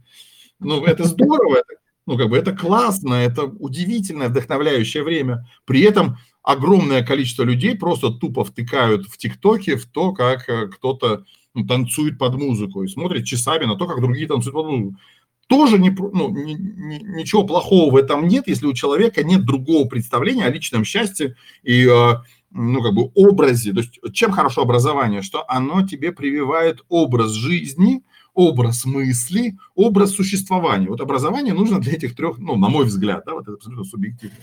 Поэтому, когда я придумываю проект, я бы хотел запустить 55 новых школ. Приходите ко мне, придумаем вместе, запустим вместе, заработаем на этом вместе. Ради бога. Я бы хотел запустить 120 новых курсов, которые будут абсолютно уникальными, оригинальными, будут собирать свои аудитории на всю мировую аудиторию. Я готов, потому что я воспитывался в среде, в которой ты только тогда можешь себе ответить на вопрос, а хорошая идея, когда она заработала, когда ты видишь, как она включилась в жизнь современный ребенок может быть лишен этой возможности, потому что его родители уже оказались за а, забором информационного потока. То есть они сами себе выбрали поток среди неинтересующихся а, интеллектуальной передовой деятельностью, так назовем это. А кто-то оказался просто в развлекательной деятельности. И хорошо, если он научится хорошо танцевать и пойдет в развлекательную индустрию, в, в, в индустрию шоу-бизнеса, и у нас будет ну, еще один LJ, еще один классный Оксимирон, еще один э, там ну, Моргенштерн и другие замечательные исполнители, замечательные артисты. И Ольга Бузова замечательная, с ней лично знаком, все-таки человек ну, непростой тоже сам по себе сложно. Ну, она работяга, что же говорить. Конечно, конечно. Каждый, каждый тоже, это тоже ситуация с Ольгой Бузовой. Давайте я вот об этом тоже немножко скажу. Все по поводу МХАТа, по поводу Боякова, моего хорошего друга.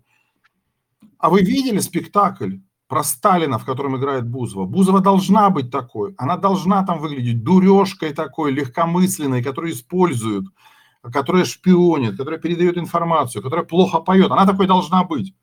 Но люди говорят, все, падение нравов, как можно делать э, постановку про Сталина. Да Сталин в этой постановке обаятельный гад.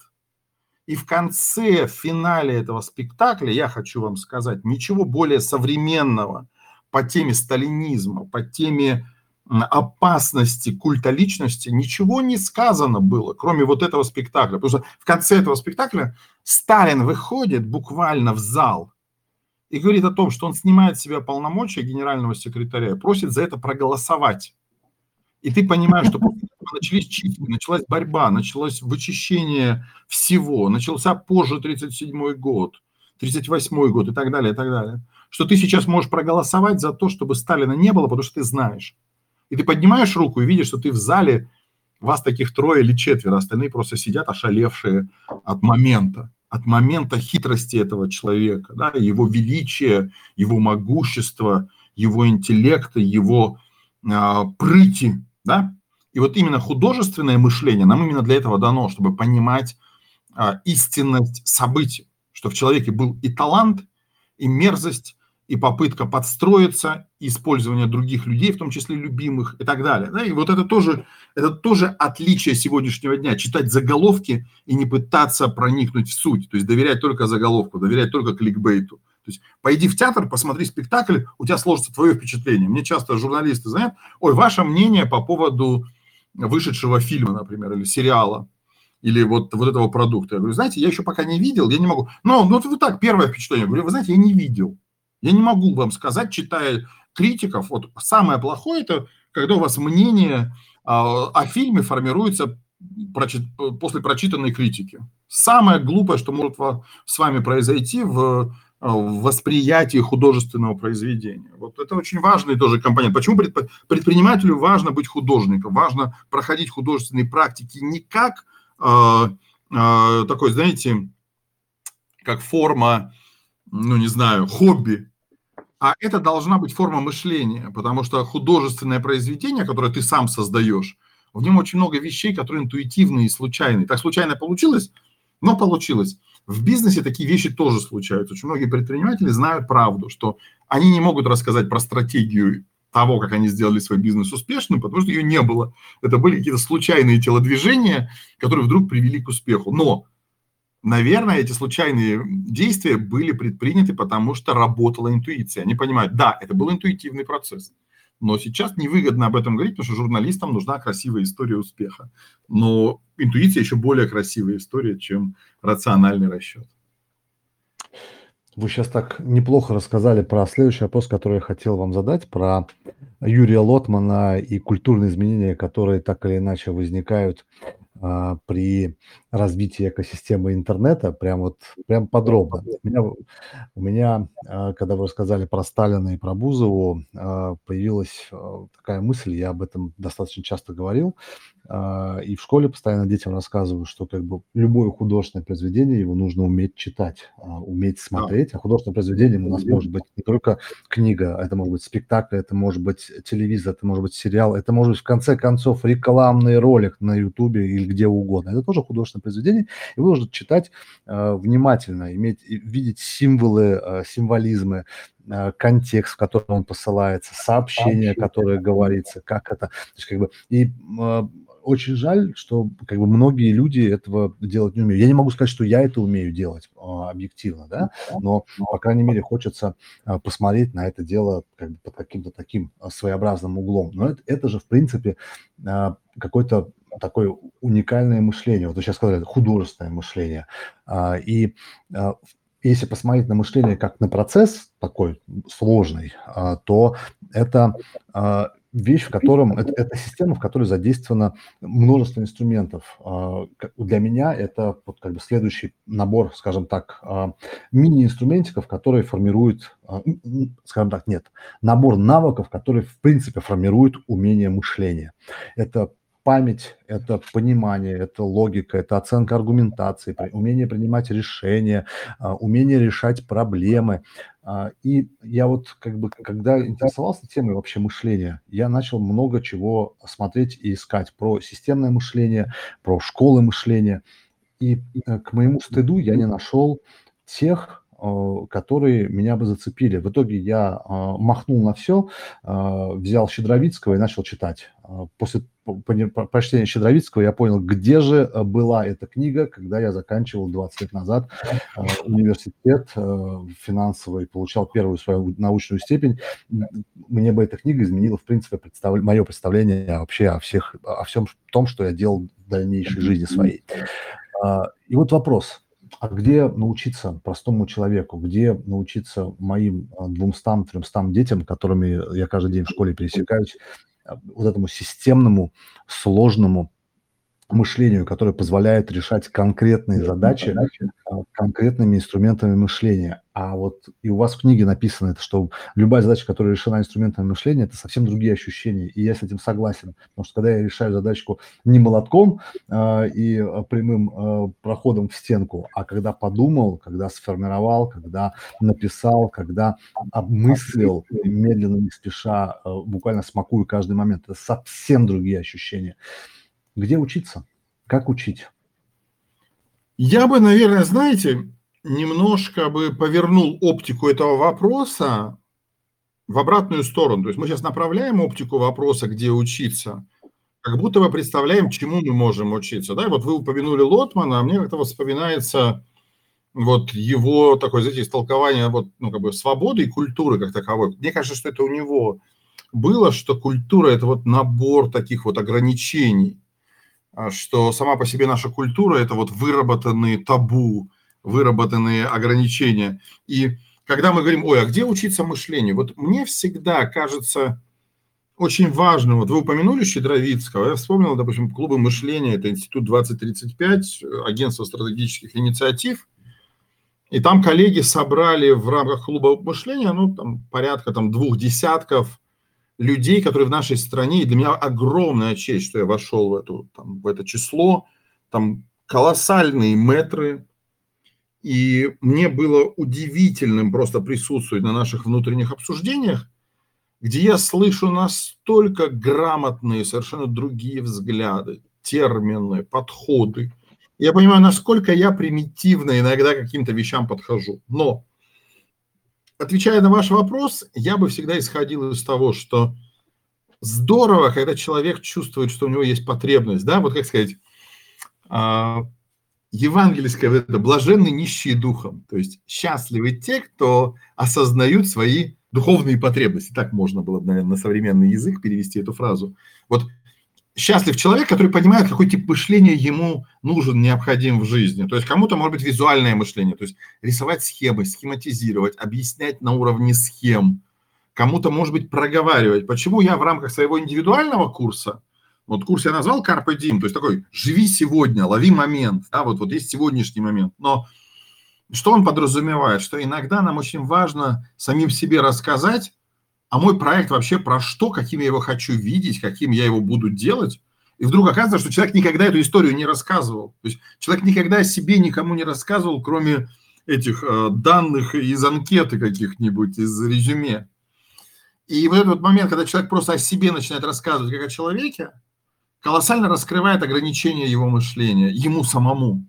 То есть он видит, что он косноязычен, он не уверен. И то же самое возникает с ним, когда он решает любую задачу, которая перед ним стоит. Потому что мы приучили наше мышление, что процесс размышления – это тоже история. У нее есть начало, у нее есть середина, у нее есть конфликт, у нее есть попытка обойти конфликт и проигрыш, попытка снова обойти конфликт, снова проигрыш, попытка обойти конфликт, и вот теперь получилось. Почему получилось? Потому что дважды, трижды ты попробовал, не получалось – и ты начал задавать себе сам вопросы, то есть поставил себя в роль наставника. Не хочу чтобы моя речь была сложной. Я бы мог сказать, ой, пойдите вот к этому, послушайте этого. Да, есть потрясающий Николай Ютанов, можно послушать его э, лекции, послушать его книги и так далее, и так далее, и так далее, да, например, там, Щедровицкий, наверное, сложный, то есть мне кажется, что вот это вот история с отечественными методологами – это все-таки люди, которые люди сложного языка, то есть в их представлении, и я полностью разделяю это представление, есть вот эти вот платоновские идеи, это прям такой слой, в который мы пытаемся проникнуть нашим мышлением, но этот слой существует вне нас, он как бы общечеловеческий, такой ресурс идей, ресурс смысла какого-то, и люди мыслящие как бы тут там запитываются из этого общего озера. Такая вот художественная, мне кажется, метафора здесь подходит. Это люди немножко тоже блаженные. Я же за то, что единственный способ научиться – это начать действовать. То есть, когда ты пытаешь... Причем я сапер, смотрите, вот я вот эти разговоры, надо ошибаться, там, надо учиться на ошибках и так далее, и так далее. Я сапер, я против этого метода. Я считаю, что нужно первое, чему учиться, это изучать не чужие успехи, чужие кейсы, как у кого-то получилось, а попытаться посмотреть, я вот сам в жизни своей, как столкнулся с мышлением, а вот так. Мама сидела и объясняла, вот видишь, это розетка, в ней два отверстия. Вот если в эти два отверстия поместить металлические какие-нибудь гвозди, ну, скорее всего, тебе будет очень плохо, скорее всего, ты умрешь. Вот и вся история. То есть она показывает какой-то сюжет, рассказывает сюжет. И когда ты строитель, ты руководишь строителем, ты им то же самое объясняешь. Нам надо сделать вот это, залить вот это вот на высоту 72 сантиметра. Если мы зальем на высоту 71 или 73 сантиметра, у нас здание треснет просто. Поэтому мы используем вот этот вот инструмент. Нам надо так сделать. Но почему так надо сделать? Ты себе представил картину как историю, как нарратив. Вот это вот умение, то, что я называю нарративный метод – мышления, когда ты как бы рассказываешь законченную историю от начала до конца. То есть в ней своя логика. То есть этот шаг мы делаем, потому что предыдущий был такой. если мы этот шаг проделываем, и он не несет результата, значит, надо подготовить следующий шаг, который обходит это препятствие, либо использует это препятствие как преимущество. Вот единственный способ изучения мышления – это практики мышления, когда ты решаешь разные задачки. Поэтому все мои курсы изобилуют, и книга тоже, короткими разными упражнениями. То есть я раскармливаю мозг радостью дофамина от того, что ты решил что-то, что ты не знал, как решать.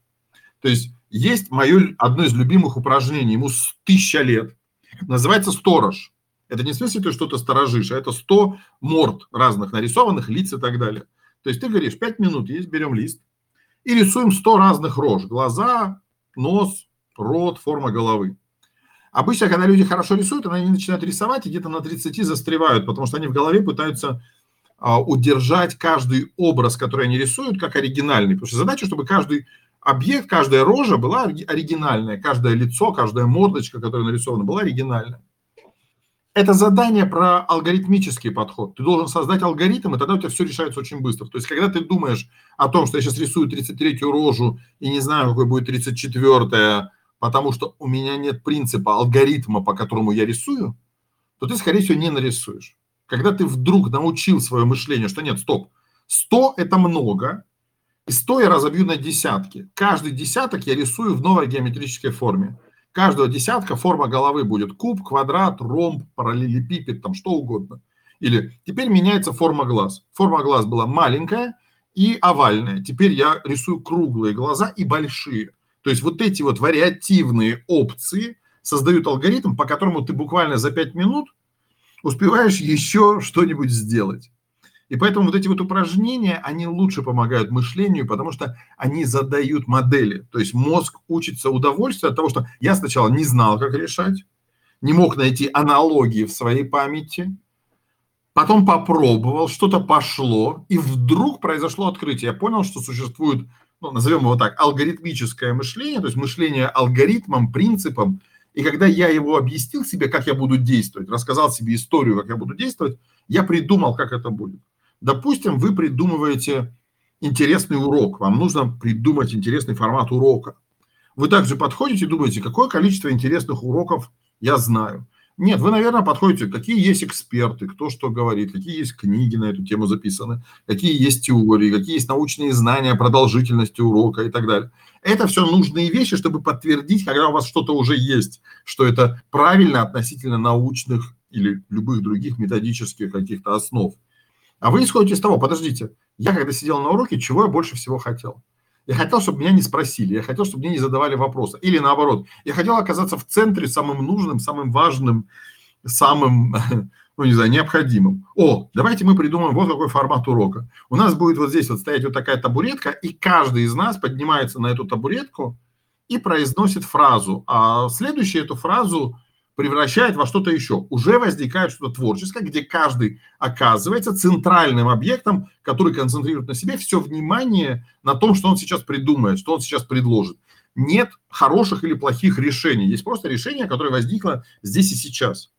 Мы придумываем такую форму урока. Для чего? Потому что мы исходим из нашего субъективного воспоминания, что ты либо имеешь боль, проблему, что ты пытаешься спрятаться, лишь бы меня не спросили, либо, ну уж если меня спросили, я уверен в том, что что бы я сейчас ни сказал, все будут очень рады, все будут ну, как-то восхищены, и они все равно с этим будут работать.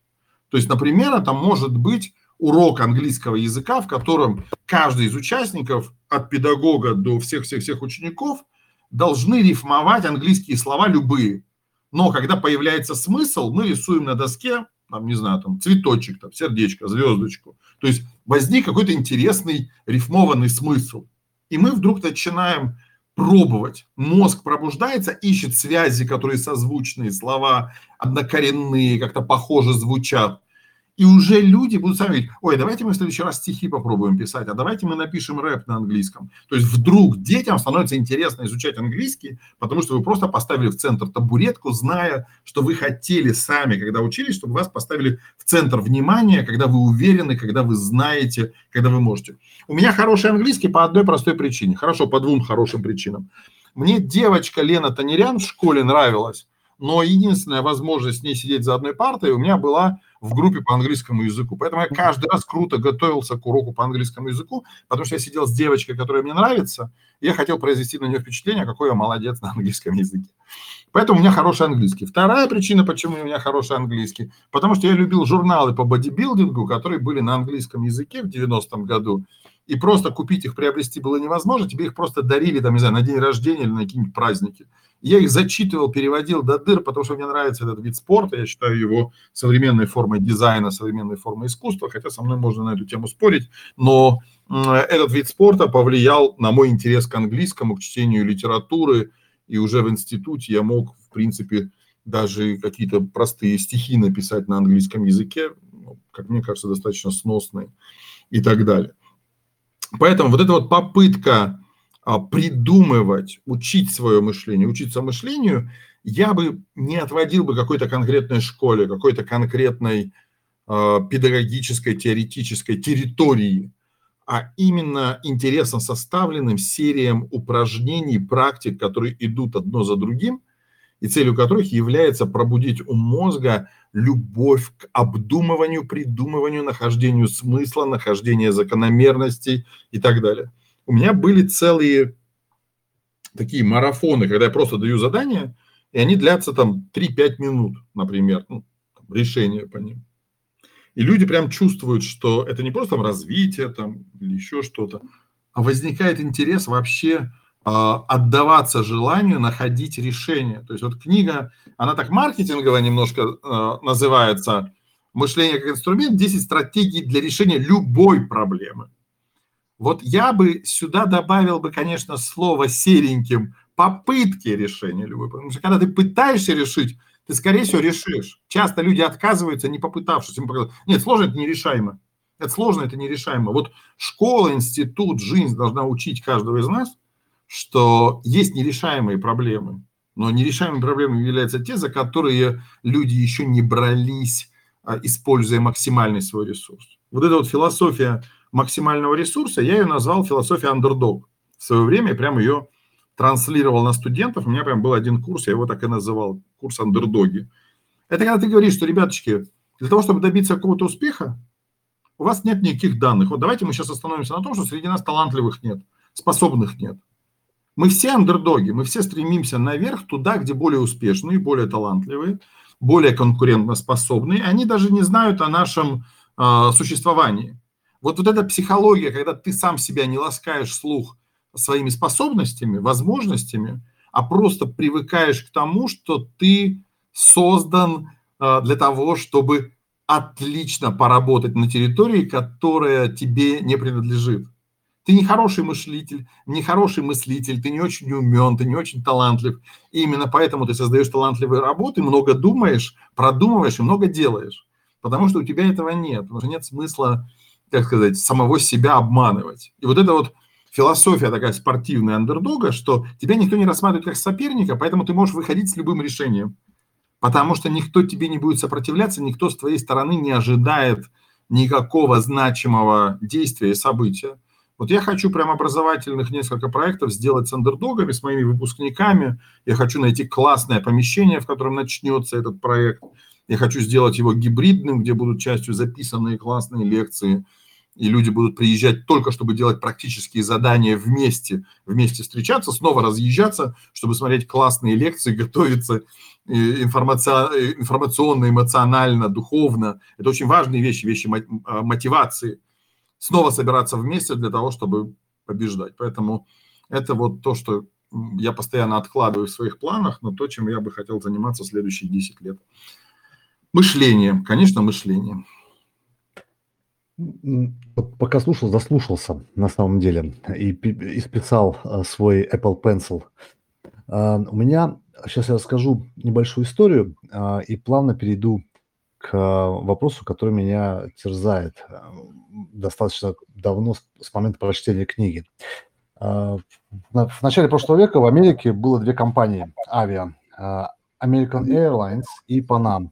Panam умерла э, прекратил свое существование, хотя Панам была революционером. Э, это они прилетели первые через Атлантику. Это Джон Трепе, Треп, имя не помню, Трепе, мексиканец, по-моему, он был. Это он придумал самолет Боинг и заставил ну, построить Боинг, тот самый 747, на котором все летают сейчас, и откуда началось там, кросс-атлантические перелеты. Но компания Панам исчезла. Она прекратила свое существование, проиграв конкурентную борьбу, хотя выиграла техническую борьбу у компании American Airlines. Как победила их компания American Airlines? Они, у них там был тогда на тот момент mainframe, в котором были данные обо всех купленных билетах, и Э, Pan Am считала, что им это неинтересно, они зато делают самые клевые самолеты, летают быстрее всех, больше всех, дальше всех. А American Airlines, ну, тогда не была такой крутой, как Pan Am, но они пошли по другому пути. Они взяли все данные из мейнфрейма и посмотрели, в какие дни э, больше людей на самолетах, в какие дни меньше, меньшая загрузка самолетов. И, естественно, обладая такой информацией, они сделали единственное правильное решение. Они начали варьировать цену на билеты. То есть сделали вилку, где не до конца загруженные самолеты, они сделали билеты дешевле, где перегруженные самолеты, они сделали цену выше. И тем самым они выиграли конкурентную борьбу у Панама, которая постепенно начала проигрывать э, и в, в объемах перевозок, и, и в периодичности перевозок. И вот эта история, она у меня э, сразу же возникла в голове, когда я прочел э, вашей книге разницу между творческим мышлением и креативным мышлением. И вот э, я не могу понять, правильно ли я понимаю, что вот творческое решение – это поиск ответов на сложный вопрос существования. Это ТРП, он решал вопрос, как перелететь Атлантику. А креативное мышление – это решение конкретной прикладной задачи, как победить по нам и стать первым, э, являясь андердогом. Э, правильно у меня восприятие данного, отчасти, данного знаете, отча- отчасти, то есть отчасти, то есть вот то, как вы это себе восприняли, это как бы вложенный, да, такая вложенный, вложенный смысл. Я его немножко расширю, потому что часто приходится, действительно часто приходится на этот вопрос отвечать.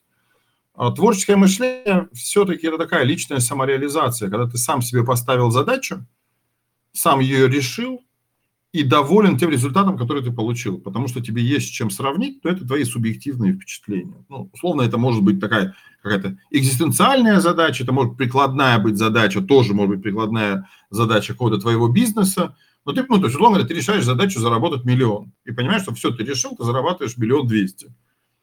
Но, возможно, если бы ты поставил себе задачу зарабатывать 5 миллионов, ты бы ее тоже решил, но ты не ставил ее себе как задачу. А креативность немножко про другое.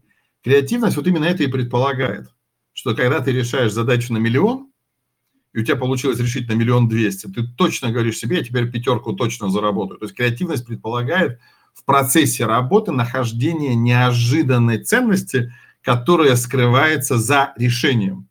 То есть не решение, что заработать миллион, а решение не знаю, что там будет, но это точно какая-то ценность. Вот, вот в этом я вижу разницу. Творческое, оно определяет, мне этого достаточно – а креативная говорит, я не знаю, что там будет, но там точно есть золото какое-то. Вот золото идеи, золото смысла какого-то и так далее. То есть а, для нас терминологически это может быть одно и то же, потому что в английском языке это фактически одно и то же слово, да, там как таковое. Да, можно его назвать там, художественным мышлением, например, да, или какой-нибудь artistic э, thinking, например, да. Вот. Я же рассматриваю в нашей просто культуре, что креативное мышление – это мышление, в результате которого появляется новая ценность этой идеи, да, вот той идеи, которую ты предлагаешь. То есть само решение его, ну, как бы удваивает, утраивает его стоимость, его ценность. А творческое тебе достаточно просто того, что ты сам решил, и это не может и не приводить к какому-то какому-то капиталу, любому, не обязательно материальному, ну, там, например, культурному капиталу или капиталу социальному, да, там, какому-то а, какому-то еще типу капитала, да, то есть, например, а, ты придумал, какой может быть новая школа, и ты понимаешь, о, классно, это изменит общество. Другие педагоги смотрят, о, классно, мы попробуем из этой школы заимствовать вот этот метод. Это уже заимствование культуры, да, культуры, ну, культурного капитала. А кто-то смотрит на это и говорит, не, я из этого вообще построю сейчас сеть, франшизу школ, это будет хорошим, успешным бизнесом. Вот я рассматриваю креативность как попытку, кроме прочего, решить социальную задачу. То есть могут пойти... Я давно, допустим, хочу э, сделать проект, в котором талантливые ребята обучаются бесплатно. Я попробовал в МГУ, это просто была встреча со студентами, несколько тренингов, где собрались талантливые ребята с разных факультетов.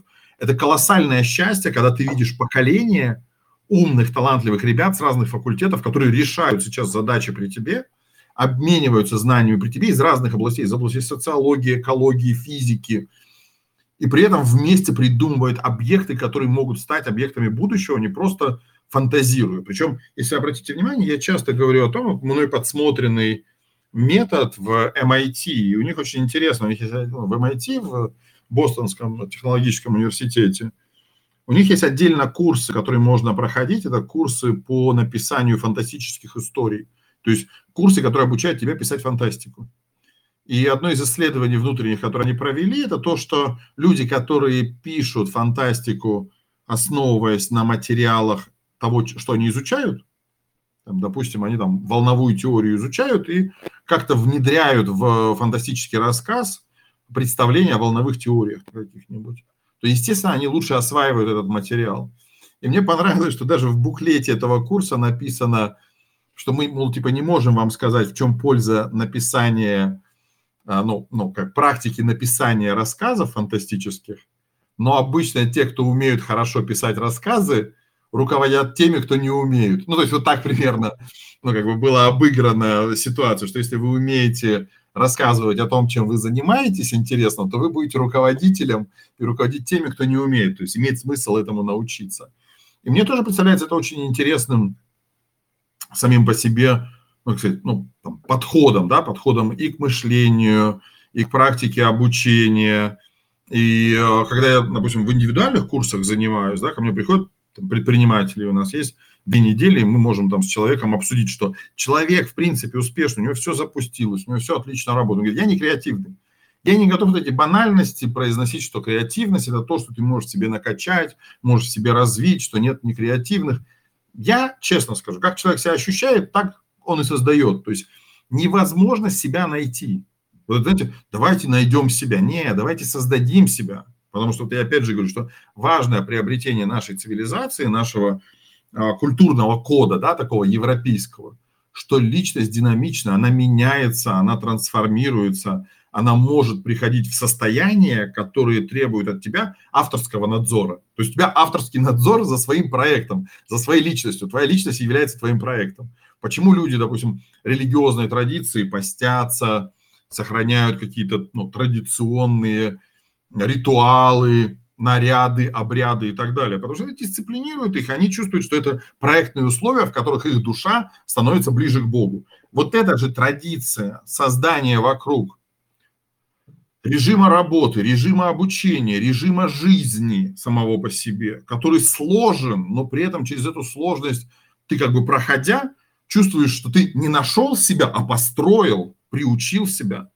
Моя мама мне когда сказала, Дим, ты такой усидчивый, я еще маленьким был, ты такой усидчивый, все, чего ты достигаешь, ты достигаешь тем, что ты можешь сидеть и прям сделать. Я вообще не был усидчивым, я понял, как это сработало со мной. Если мама так говорит, значит, я усидчивый, значит, для меня потом в моем сознании постоянно это звучит как утверждение. Если ты сейчас сядешь, если ты сейчас разберешься, если ты сейчас поработаешь, ты решишь эту задачу, потому что ты молодец, ты это умеешь. То есть это то, что прививают тебе родители, веру, какую-то свою способность, которой у тебя нет, и ты ее потом разовьешь. Это очень классно.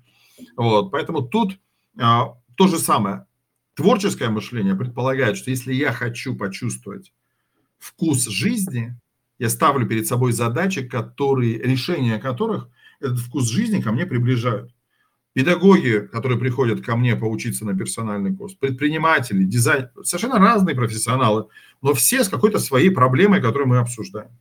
Проблема может быть, что бизнес развивался, развивался, но нет чувства, что я теперь на него влияю. Вы себе не представляете катастрофическую ситуацию, которая есть в современном отечественном бизнесе. Масса ребят, которые запустили свои проекты, получили инвестиции, развили продукт, приглашают в этот проект внешних людей, экспертов, и эти люди выталкивают их из бизнеса, отжимают у них этот бизнес, выкупают у них их долю под давлением. И это тоже тяжелая ситуация, когда люди оказываются вне собственного проекта просто в силу большей агрессивности тех людей, которые они позвали. Но мы можем вспомнить и Стива Джобса, которого также из Apple аккуратненько попросили, но он, наверное, заслужил все-таки своим поведением э, такое отношение совета директоров, который он сам собрал, сам создал, чтобы развивать собственную компанию. Это потрясающий архетип, который присутствует в современной жизни, да, такой культурный герой, которому присуща креативность, потому что он создал Apple не как компьютерную компанию, а как компанию, от которой исходит свет инноваций. И мы до сих пор, мы видим, может быть, свет умершей звезды. Понимаете, последние устройства, которые выходят у них за последние пять лет, не создают у меня впечатление чего-то инновационного, чего-то нового, светящегося инженерной мыслью. То, что было раньше. Но это то, что заложил Джобс, что мы будем верить в то, что эта компания способна действительно создать объект, который поменяет, ну, не знаю, там, культуру, еще там массу привычных вещей. И я бы хотел, чтобы мы креативность так воспринимали, как очень прикладное. То есть я не просто решаю эту задачу, а я знаю, что когда я ее решу, в ней возникнет что-то, и я хочу, чтобы это было моим мотивом, моей причиной, моей страстью, моей волей, чтобы в ней что-то еще возникло и себя проявило. Может быть, а это повлияет на мою репутацию. То есть я решил, это влияет на мою репутацию. Тоже я рассматриваю эту возможность. То есть иногда решение – это не просто подходящее решение, а решение, которое продвигает тебя на рынке как человека, который умеет решать подобного плана задач. Понимаете, вот это вот тоже важный момент, связанный с понятием лидерства. Да? То есть ты дополнительный твой мотив творческий, который есть в творческом мышлении, это чтобы тебя воспринимали как лидера, который способен так мыслить, научить других, создать команду, добиться результата. То есть частью креативного решения является вот это вот впечатление, которое будет подтверждено решением. А творческое, ты как художник остаешься один наедине со своей задачей, стараешься ее решить, пробуешь несколько вариантов, у тебя не получается, но ты знаешь, что у тебя есть внутренняя воля, внутренняя дисциплина, и ты попробуешь еще несколько раз по-разному решать эту задачу, в конечном счете ты ее решаешь. Единственное, что ты получаешь, чувство самоудовлетворения, что ты доволен тем, как у тебя получилось, что ты не остановился, что ты к чему-то пришел. Вот, вот я вот в этом вижу разницу, Рустам, и очень рад, что вы задали этот вопрос. Спасибо большое за такой подробный ответ а, и, в принципе, за столь подробную, интересную и глубокую беседу. А, но мы уже час сорок, и мы можем, я так чувствую, еще долго общаться. Уже время позднее, и не хочется вас задерживать, хотя, как бы, мне кажется, и вам тоже не менее интересно, чем мне. Но мы как бы постепенно вопросы, которые я хотел вам задать, они постепенно-постепенно подходят к концу, а, вернее, подошли к концу, там остались уже нюансы. А, но я бы хотел, у нас есть практика, если вы не против, а, у нас в чатике за сегодняшний вечер было в районе 30-35 разных людей. Они приходили, уходили, вот кто-то остался. Мы обычно даем аудитории слово задать вопрос, если у кого-то возникли какие-то вопросы в ходе нашей беседы. Как вы на это смотрите? Отлично смотрю, тем более я вижу там знакомых, людей, которых я хорошо знаю, даже людей, которые у меня учились, я вижу вот в чатике на моем персональном курсе, который в Фейсбуке. И я только рад ответить на любые здравые вопросы. Надеюсь, что мне хватит компетенции. Так, комрады, как обычно, 10 секунд. Э, жду, пока вы включите микрофон и как бы зададите вопрос. У кого есть. Ну, чтобы мы в, в тишине в абсолютной не были, вы задайте мне вопрос, я буду пока отвечать, а кто-то сформулирует свой вопрос. Да, да, да. У вас в книжке э, есть э, абсолютно великолепный, вот вы сейчас тоже коснулись некоторых нюансов э, по, про знания, про студентов, про МГУ, про MIT. Э, и в книге э, вашей прочел такое утверждение, и мне оно откликнулось очень сильно, что знание – это как иммунитет. А, как бы он не потребует, они не потребуют, пока не возникнет та или иная ситуация. И вот, вот в связи с этим как бы тезисом у меня возник такой вопрос, а что вообще такое есть знание? То есть как его вообще пощупать? Это что-то, что мы а, исследовали и сформулировали опытным путем или что-то, что передается из уст в уста, или что-то, что передается, как в Японии, кокора на кокора, от сердца к сердцу. Что такое знание? Не знаю, понимаете, ну там большинство, наверное, моих коллег бы сейчас бы наверное, ответили каким-нибудь точным определением, а я попробую вот как сформулировать. Вот давайте представим, что у древних греков понятие материи, да, вот, вот то, как мы современную материю воспринимаем, вот для них одно и то же слово материя. Для них это древесина, из которой можно построить корабль. Вот для меня знание это вот тоже, это материя, да, особый тип материи, из которого можно построить новые объекты реальности. То есть вот знание – это суммарное переживание, впечатление, опыт, страхи, опасения, э, точные эксперименты, все-все-все-все-все, что можно как строительный материал, как глину, да, вот мы знаем, что знание – это как универсальная глина. Из нее масса чего можно построить. Новые лекарства, летательные корабли, транспортные системы, что-то, что-то, что-то еще. Вот для меня это абсолютно материальный объект. То есть вот есть институты, которые формируют, ну как сказать, накопление этой глины вокруг себя. К ней прилипают новые, новые, новые небольшие капельки этой строительного цивилизационного материала. И это происходит везде. Это происходит в России вокруг крупных университетов.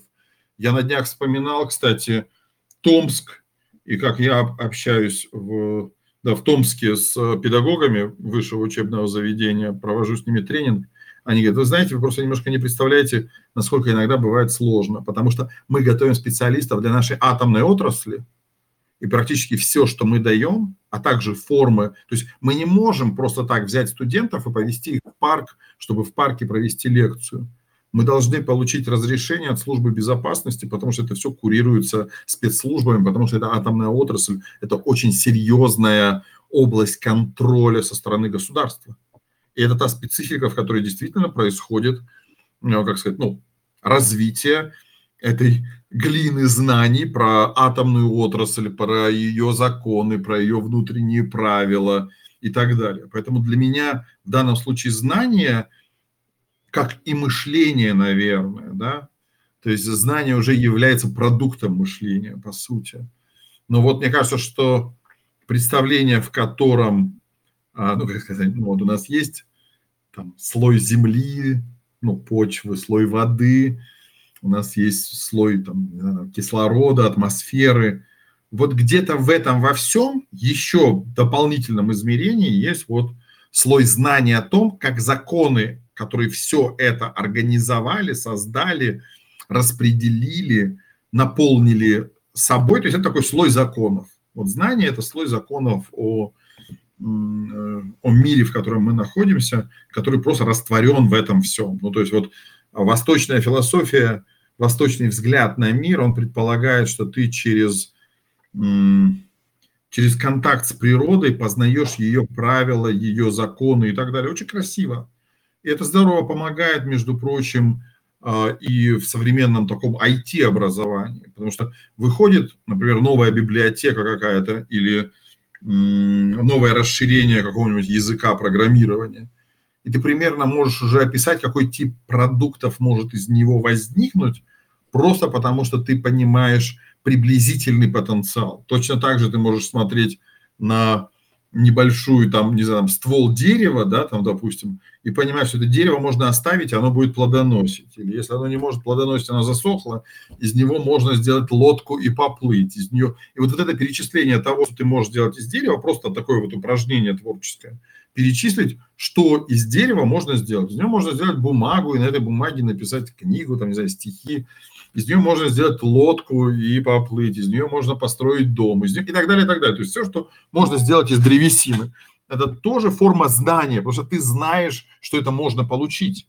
То есть у тебя есть а, этот опыт уже накопленный, но только когда ты посмотрел на дерево, этот опыт начал в тебе раскрываться, начал ну, себя проявлять. Вот мышление, оно для того, чтобы вот эту вот глину а, этой глине знаний придавать э, разную форму. Надеюсь, мой такой метафорический язык никому не мешает, а мне не мешает сотрудничать с крупнейшими нашими компаниями, с центрами по разработке инновационных идей. И я очень доволен, правда, те договора по неразглашению, которые все сложнее и сложнее становятся, я даже не знаю, могу ли я об этом упоминать, поэтому даже а, вспомнив какой-то Томский университет, я понимаю, что частью моих обязательств там является неразглашения каких-то внутренних особенностей, да, то есть ты сразу начинаешь понимать, что дальше ты не можешь уже рассказывать, потому что дальше граница, граница чужих секретов и тоже чужих знаний. Итак, вопросы, если есть, готов на них ответить. Да, у Светланы был вопрос. Светлана, включай микрофон. Добрый вечер, Дмитрий. Добрый, Добрый вечер. Добрый. Спасибо огромное за очень интересную дискуссию. У меня два достаточно тривиальных вопроса, но они для меня значимы, потому что я мама уже достаточно взрослой дочери, которой через полтора года нужно выбирать высшее образование. Она сейчас учится в 10 классе. Поэтому я бы хотела услышать ваше мнение, даже, может быть, вот не исчерпывающее суждение, а просто ваше личное мнение по поводу того, какие профессии будут востребованы ну, в будущие 40-50 лет. И э, вот вы говорили, что очень важна э, самореализация. Но тинейджеру очень сложно выбрать свою личную линию реализации ну, в возрасте там, 14-19 лет. Как могут родители помочь своему ребенку все-таки найти линию самореализации? Ну, знаете, Спасибо. Вот, что бы я посоветовал тоже как отец? Не помешать, не пытаться давить, не пытаться создавать, знаете, этот сценарий, что тебе обязательно надо выбрать что-то, что будет перспективным в будущем. Я считаю, что в этом отношении, ну, как сказать, современное общество, современная молодежь гораздо лучше осведомлена. Вот, вот, кстати, одна из особенностей, давайте чуть-чуть издалека, это очень важно для понимания. Современный учебный процесс изменился вот благодаря чему. Ключевая перемена, которая произошла, то, что много материала, который может рассказать учитель, уже есть в сети, и человек может прийти на занятие уже подготовленным по этой теме. Он просто сидел, ему было интересно, что мы проходим по истории. И он послушал лекции по истории или по физике и так далее. У него просто был интерес, а в сети всего сейчас много.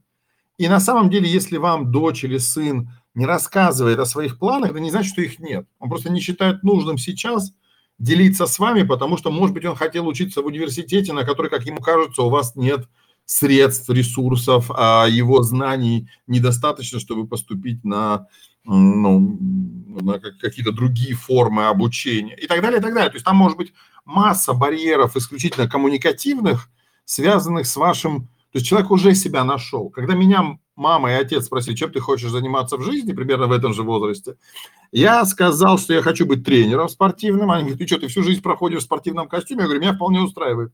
Так вот, друзья, если вы меня иногда видите на крупных конференциях в красном а, адидасовском костюме, это я передаю привет маме, не издевательски, а наоборот благодарный, потому что она мне дала быть с отцом таким, каким я хочу быть. Понимаете, не навязывала мне, ты что там, так не круто, или вот мы хотим, чтобы у тебя была профессия. Мама хотела, чтобы я был архитектором. Понимаете, я ну, это хорошо помню, потому что она со мной делилась этими своими впечатлениями. Да? Любая мама хочет, чтобы сын был архитектором. Мне кажется, это красивая профессия. Вот, надо черную водолазку носить обязательно. Вот. И я вот иногда выступая публично, я специально это делаю и маме передаю привет. Мам, я сейчас вот взрослый дядька, вот, смотри, я в спортивном костюме, как обещал, но при этом я выступаю, может быть, на какой-то такой вот конференции. И да, это смотрится абсолютно неуместно, но я это делаю только потому, что это та форма, выбранная мной самим для себя самого. Поэтому, что бы я хотел порекомендовать? Четыре шага. Можете их использовать, можете нет.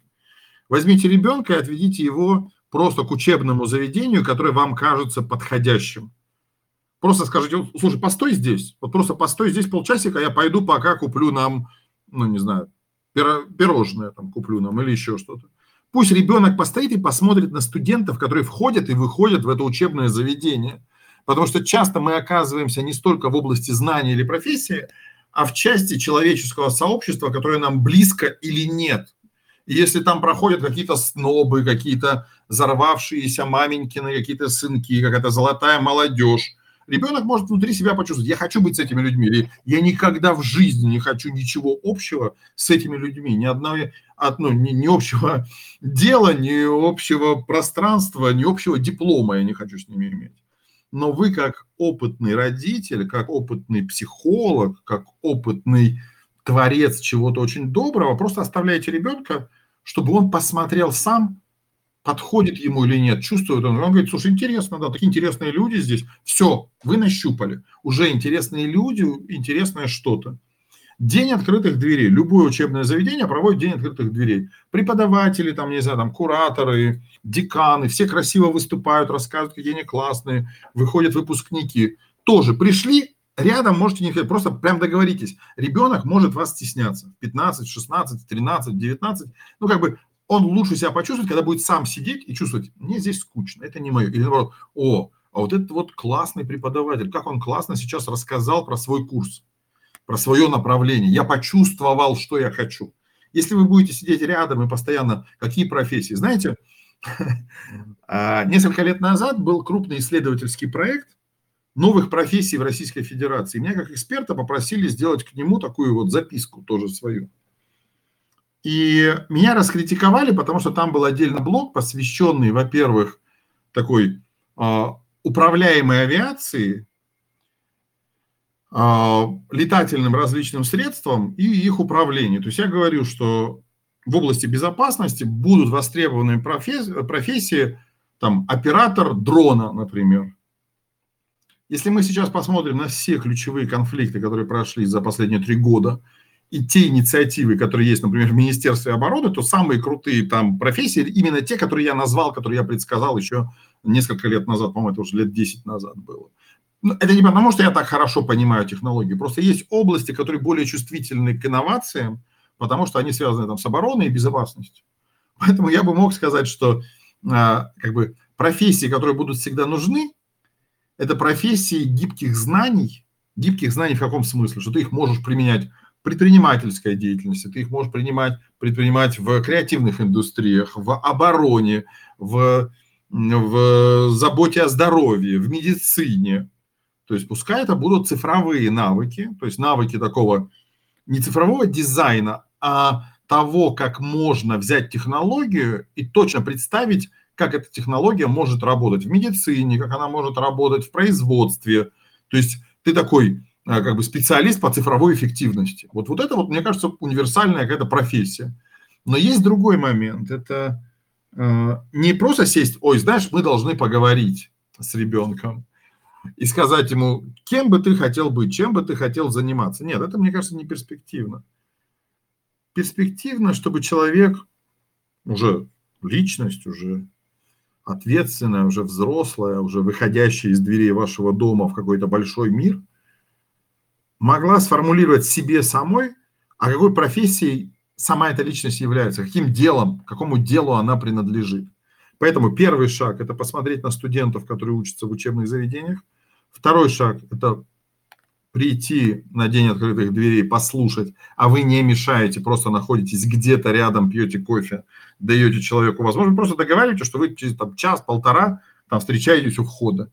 И человек сам знакомится со всем, что его может заинтересовать, без вас, без чувства там, вины, контроля, там, чего-то, каких-то комментариев и так далее, так далее. Посчитает нужным подойти, подойдет, задаст вопрос. Постесняется ничего, почувствует, что зря не задал этот вопрос. Третье. Третье – это ваше наблюдение, просто житейское, нормальное наблюдение за темпераментом ребенка. То есть темперамент, коммуникативные навыки, умение раскрепоститься. Предложите ребенку деятельность, которая не является серьезным профессиональным э, маршрутом секцию, кружок, что угодно, где человек может почувствовать, от меня здесь никто не требует быть профессионалом, это твое будущее, просто тебе нравится, занимайся. То есть это не про хобби, а про дело любви. Вот запомните, профессия и дело любви. Современные молодые люди столкнулись с этим. Они идут в профессию, чтобы заниматься делом любви. Но это разные для них вещи. Они в 7 часов уходят, потому что для них важно до 7 поработать, а после 7 заниматься любимыми делами. Там, играть в игры, ходить в путешествия, планировать поездки в другие страны, потому что есть уже возможность и так далее, и так далее. То есть для них работа – это сбор средств для того, чтобы заниматься любимым делом, чем-то, проектированием, сборкой, э, не знаю, созданием своей киберкоманды в киберспорте. Вот э, третьим шагом будет вот это вот наблюдение за темпераментом, чтобы предложить попробовать что-то, что человек будет любить всю свою жизнь. Какие-то тренировки, какой-то спорт, какую-то музыку, какую-то активность, которая не является навязанной профессиональной деятельностью. Четвертое, самое сложное. Будьте примером. Человек должен видеть, что то, чем вы занимаетесь, семейное дело, это интересное, бесконфликтное или конфликтное, а, сложное, но интересное, потому что вы авторитет. Вот вы лучший пример того, чем ребенок будет заниматься или не будет заниматься. Понимаете, есть семьи врачей, которые мучаются, потому что по их стопам не пошел совершенно замечательный художник. Я вот знаю хорошего классного дагестанца, у которого классная семья кардиологов. Я просто вижу, что он просто талантливый дизайнер и талантливый художник. И он понимает, что это внутри семьи конфликт, что он не пошел. И сестра его старшая не пошла, тоже известная художница, тоже не пошла по по стезе э, семьи замечательных, одних из самых известных кардиологов в нашей стране. И это выбор, это свобода, это счастье жить э, в своей роли, быть автором своей жизни, событий своей жизни. Вот я бы считал, Светлана, что вот эти вот четыре шага, может быть, так развернуто вам рассказаны, это и есть вот мой ответ на ваш вопрос. И вы можете обратить внимание, насколько я слежу за хронометражом, потому что на часах 20.59. Это точно. А, еще пять секунд, пока мы а, постепенно начинаем сворачиваться. А, кто, у кого есть вопрос, включайте микрофон. Но желательно, чтобы быстренько это было сделано. Ага. Раз, два, три, четыре, пять. Елочка гори. Не горит елочка. А, Дмитрий, огромное спасибо, что пришли. Огромное спасибо, что уделили два часа своего времени на данный разговор. Мне было безумно интересно вас слушать.